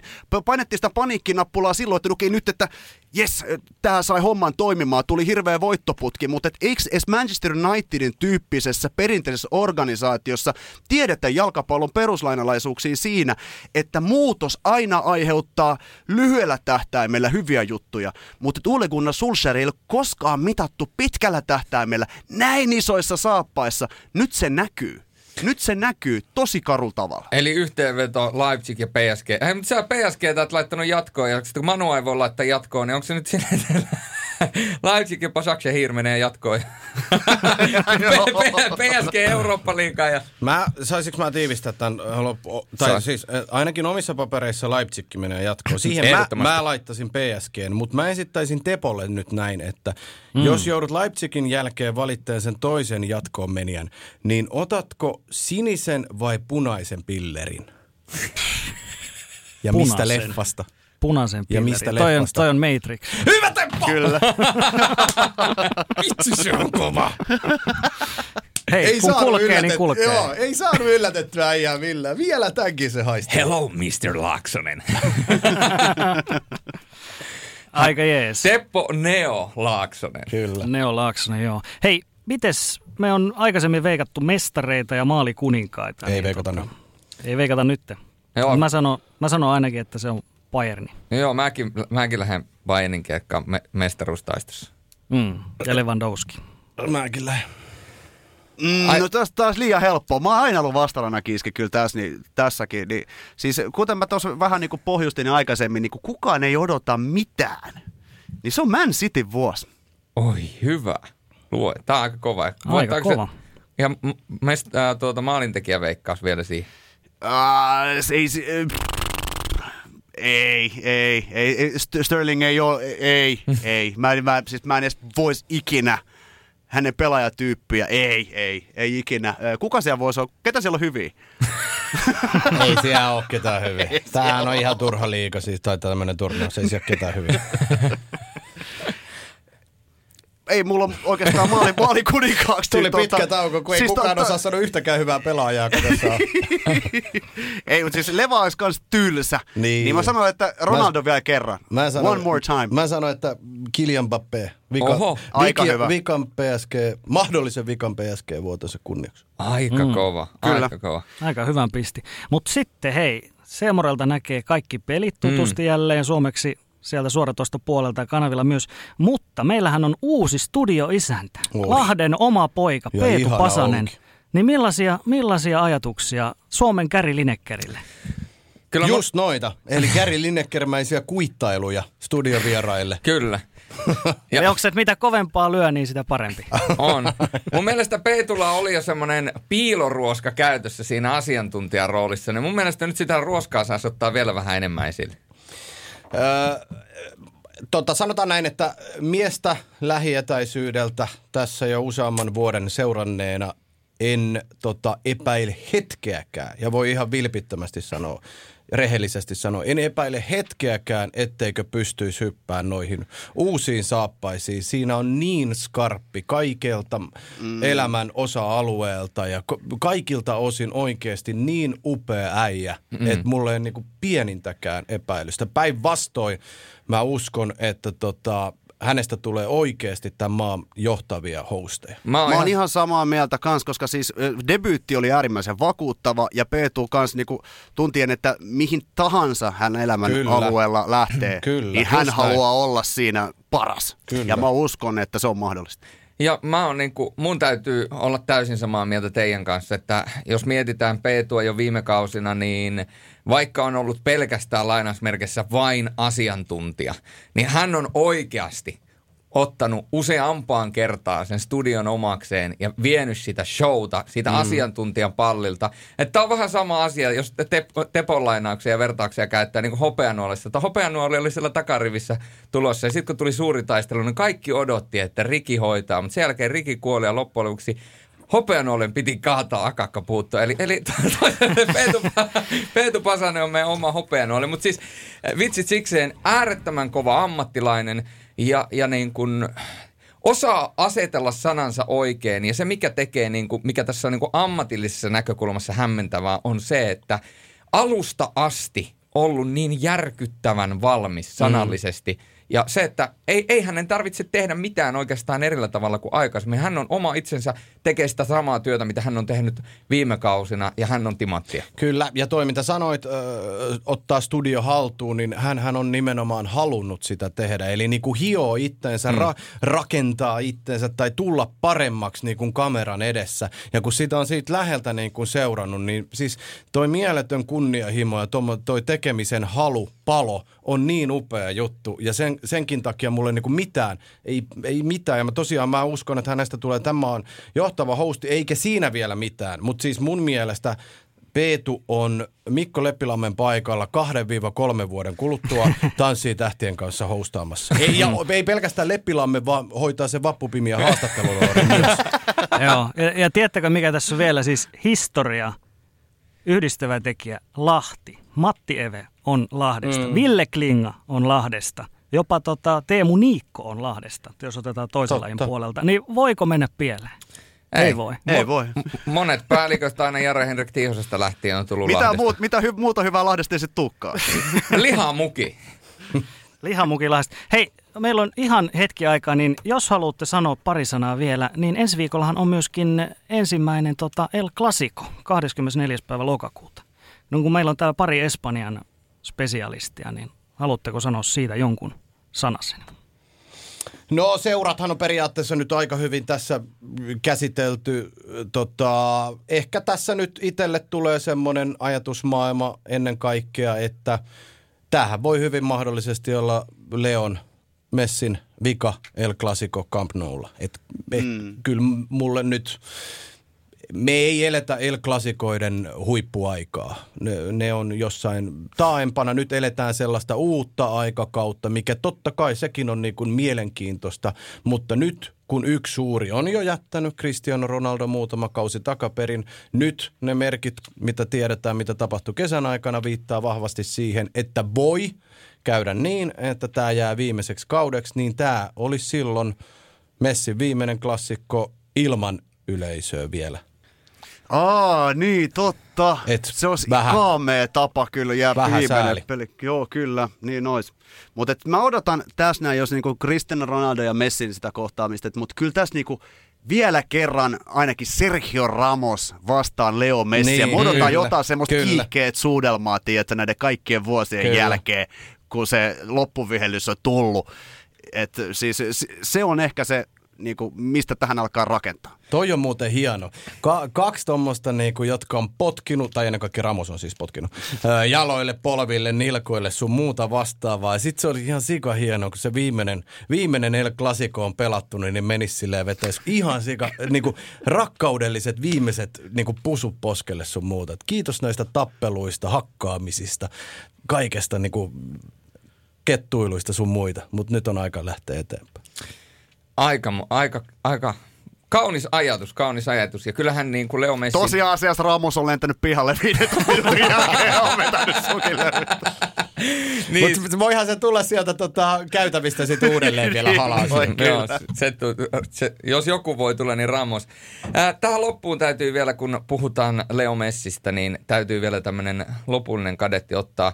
Äh, ette tykkää veikkailla tämmöisiä asioita, mutta missä näkisitte itse, jos ei – puhuta siitä, että hän lähtee takaisin Argentiinaan, niin missä näki sitten Messin Barcelonan jälkeen?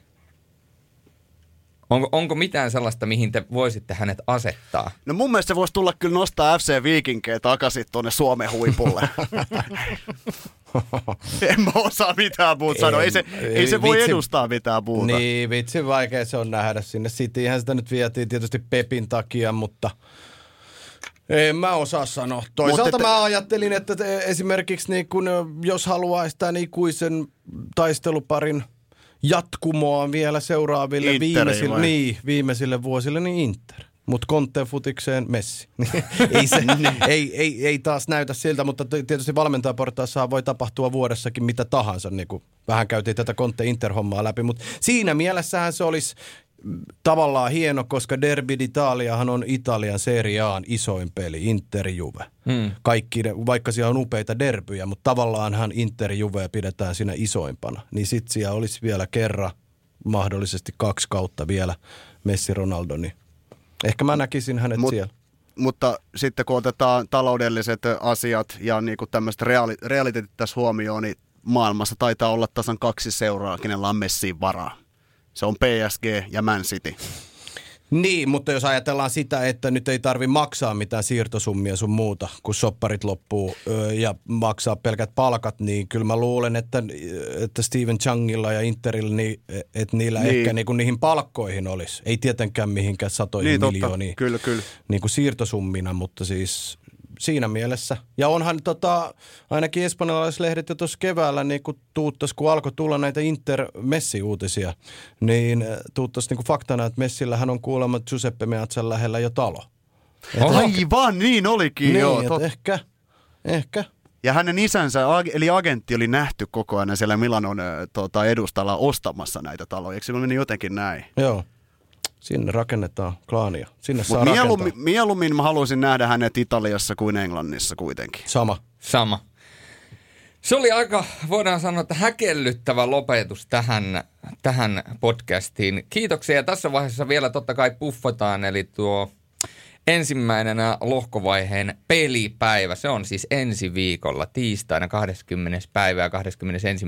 päivä jatkuu. Ja siellä on paljon hienoja pelejä. Esimerkiksi Lazio Dortmund varmasti herättää eritoten Virkkusessa, pienimuotoista väpinää tuolla etumuksessa ja sitten oikea niin kuin klassikko Paris saint vastaan Manchester United. Ja sitten toinen pelipäivä, joka on sitten 21.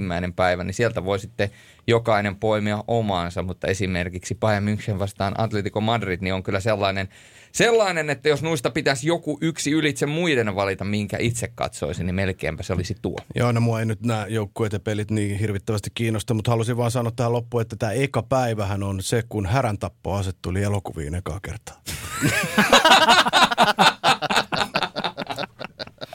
Kiitos tästä. Ai, ai, ai. Kiitoksia, kiitoksia Kim Pempe, kiitoksia ennen kaikkea Tuomas Virkkonen, kiitoksia Teppo Laaksonen, kiitoksia Julius Soronen, kiitoksia Kiitoksia elokuvat. Kiitoksia elokuvat ja ei muuta kuin pysykää turvassa ja jatketaan joskus taas uudestaan.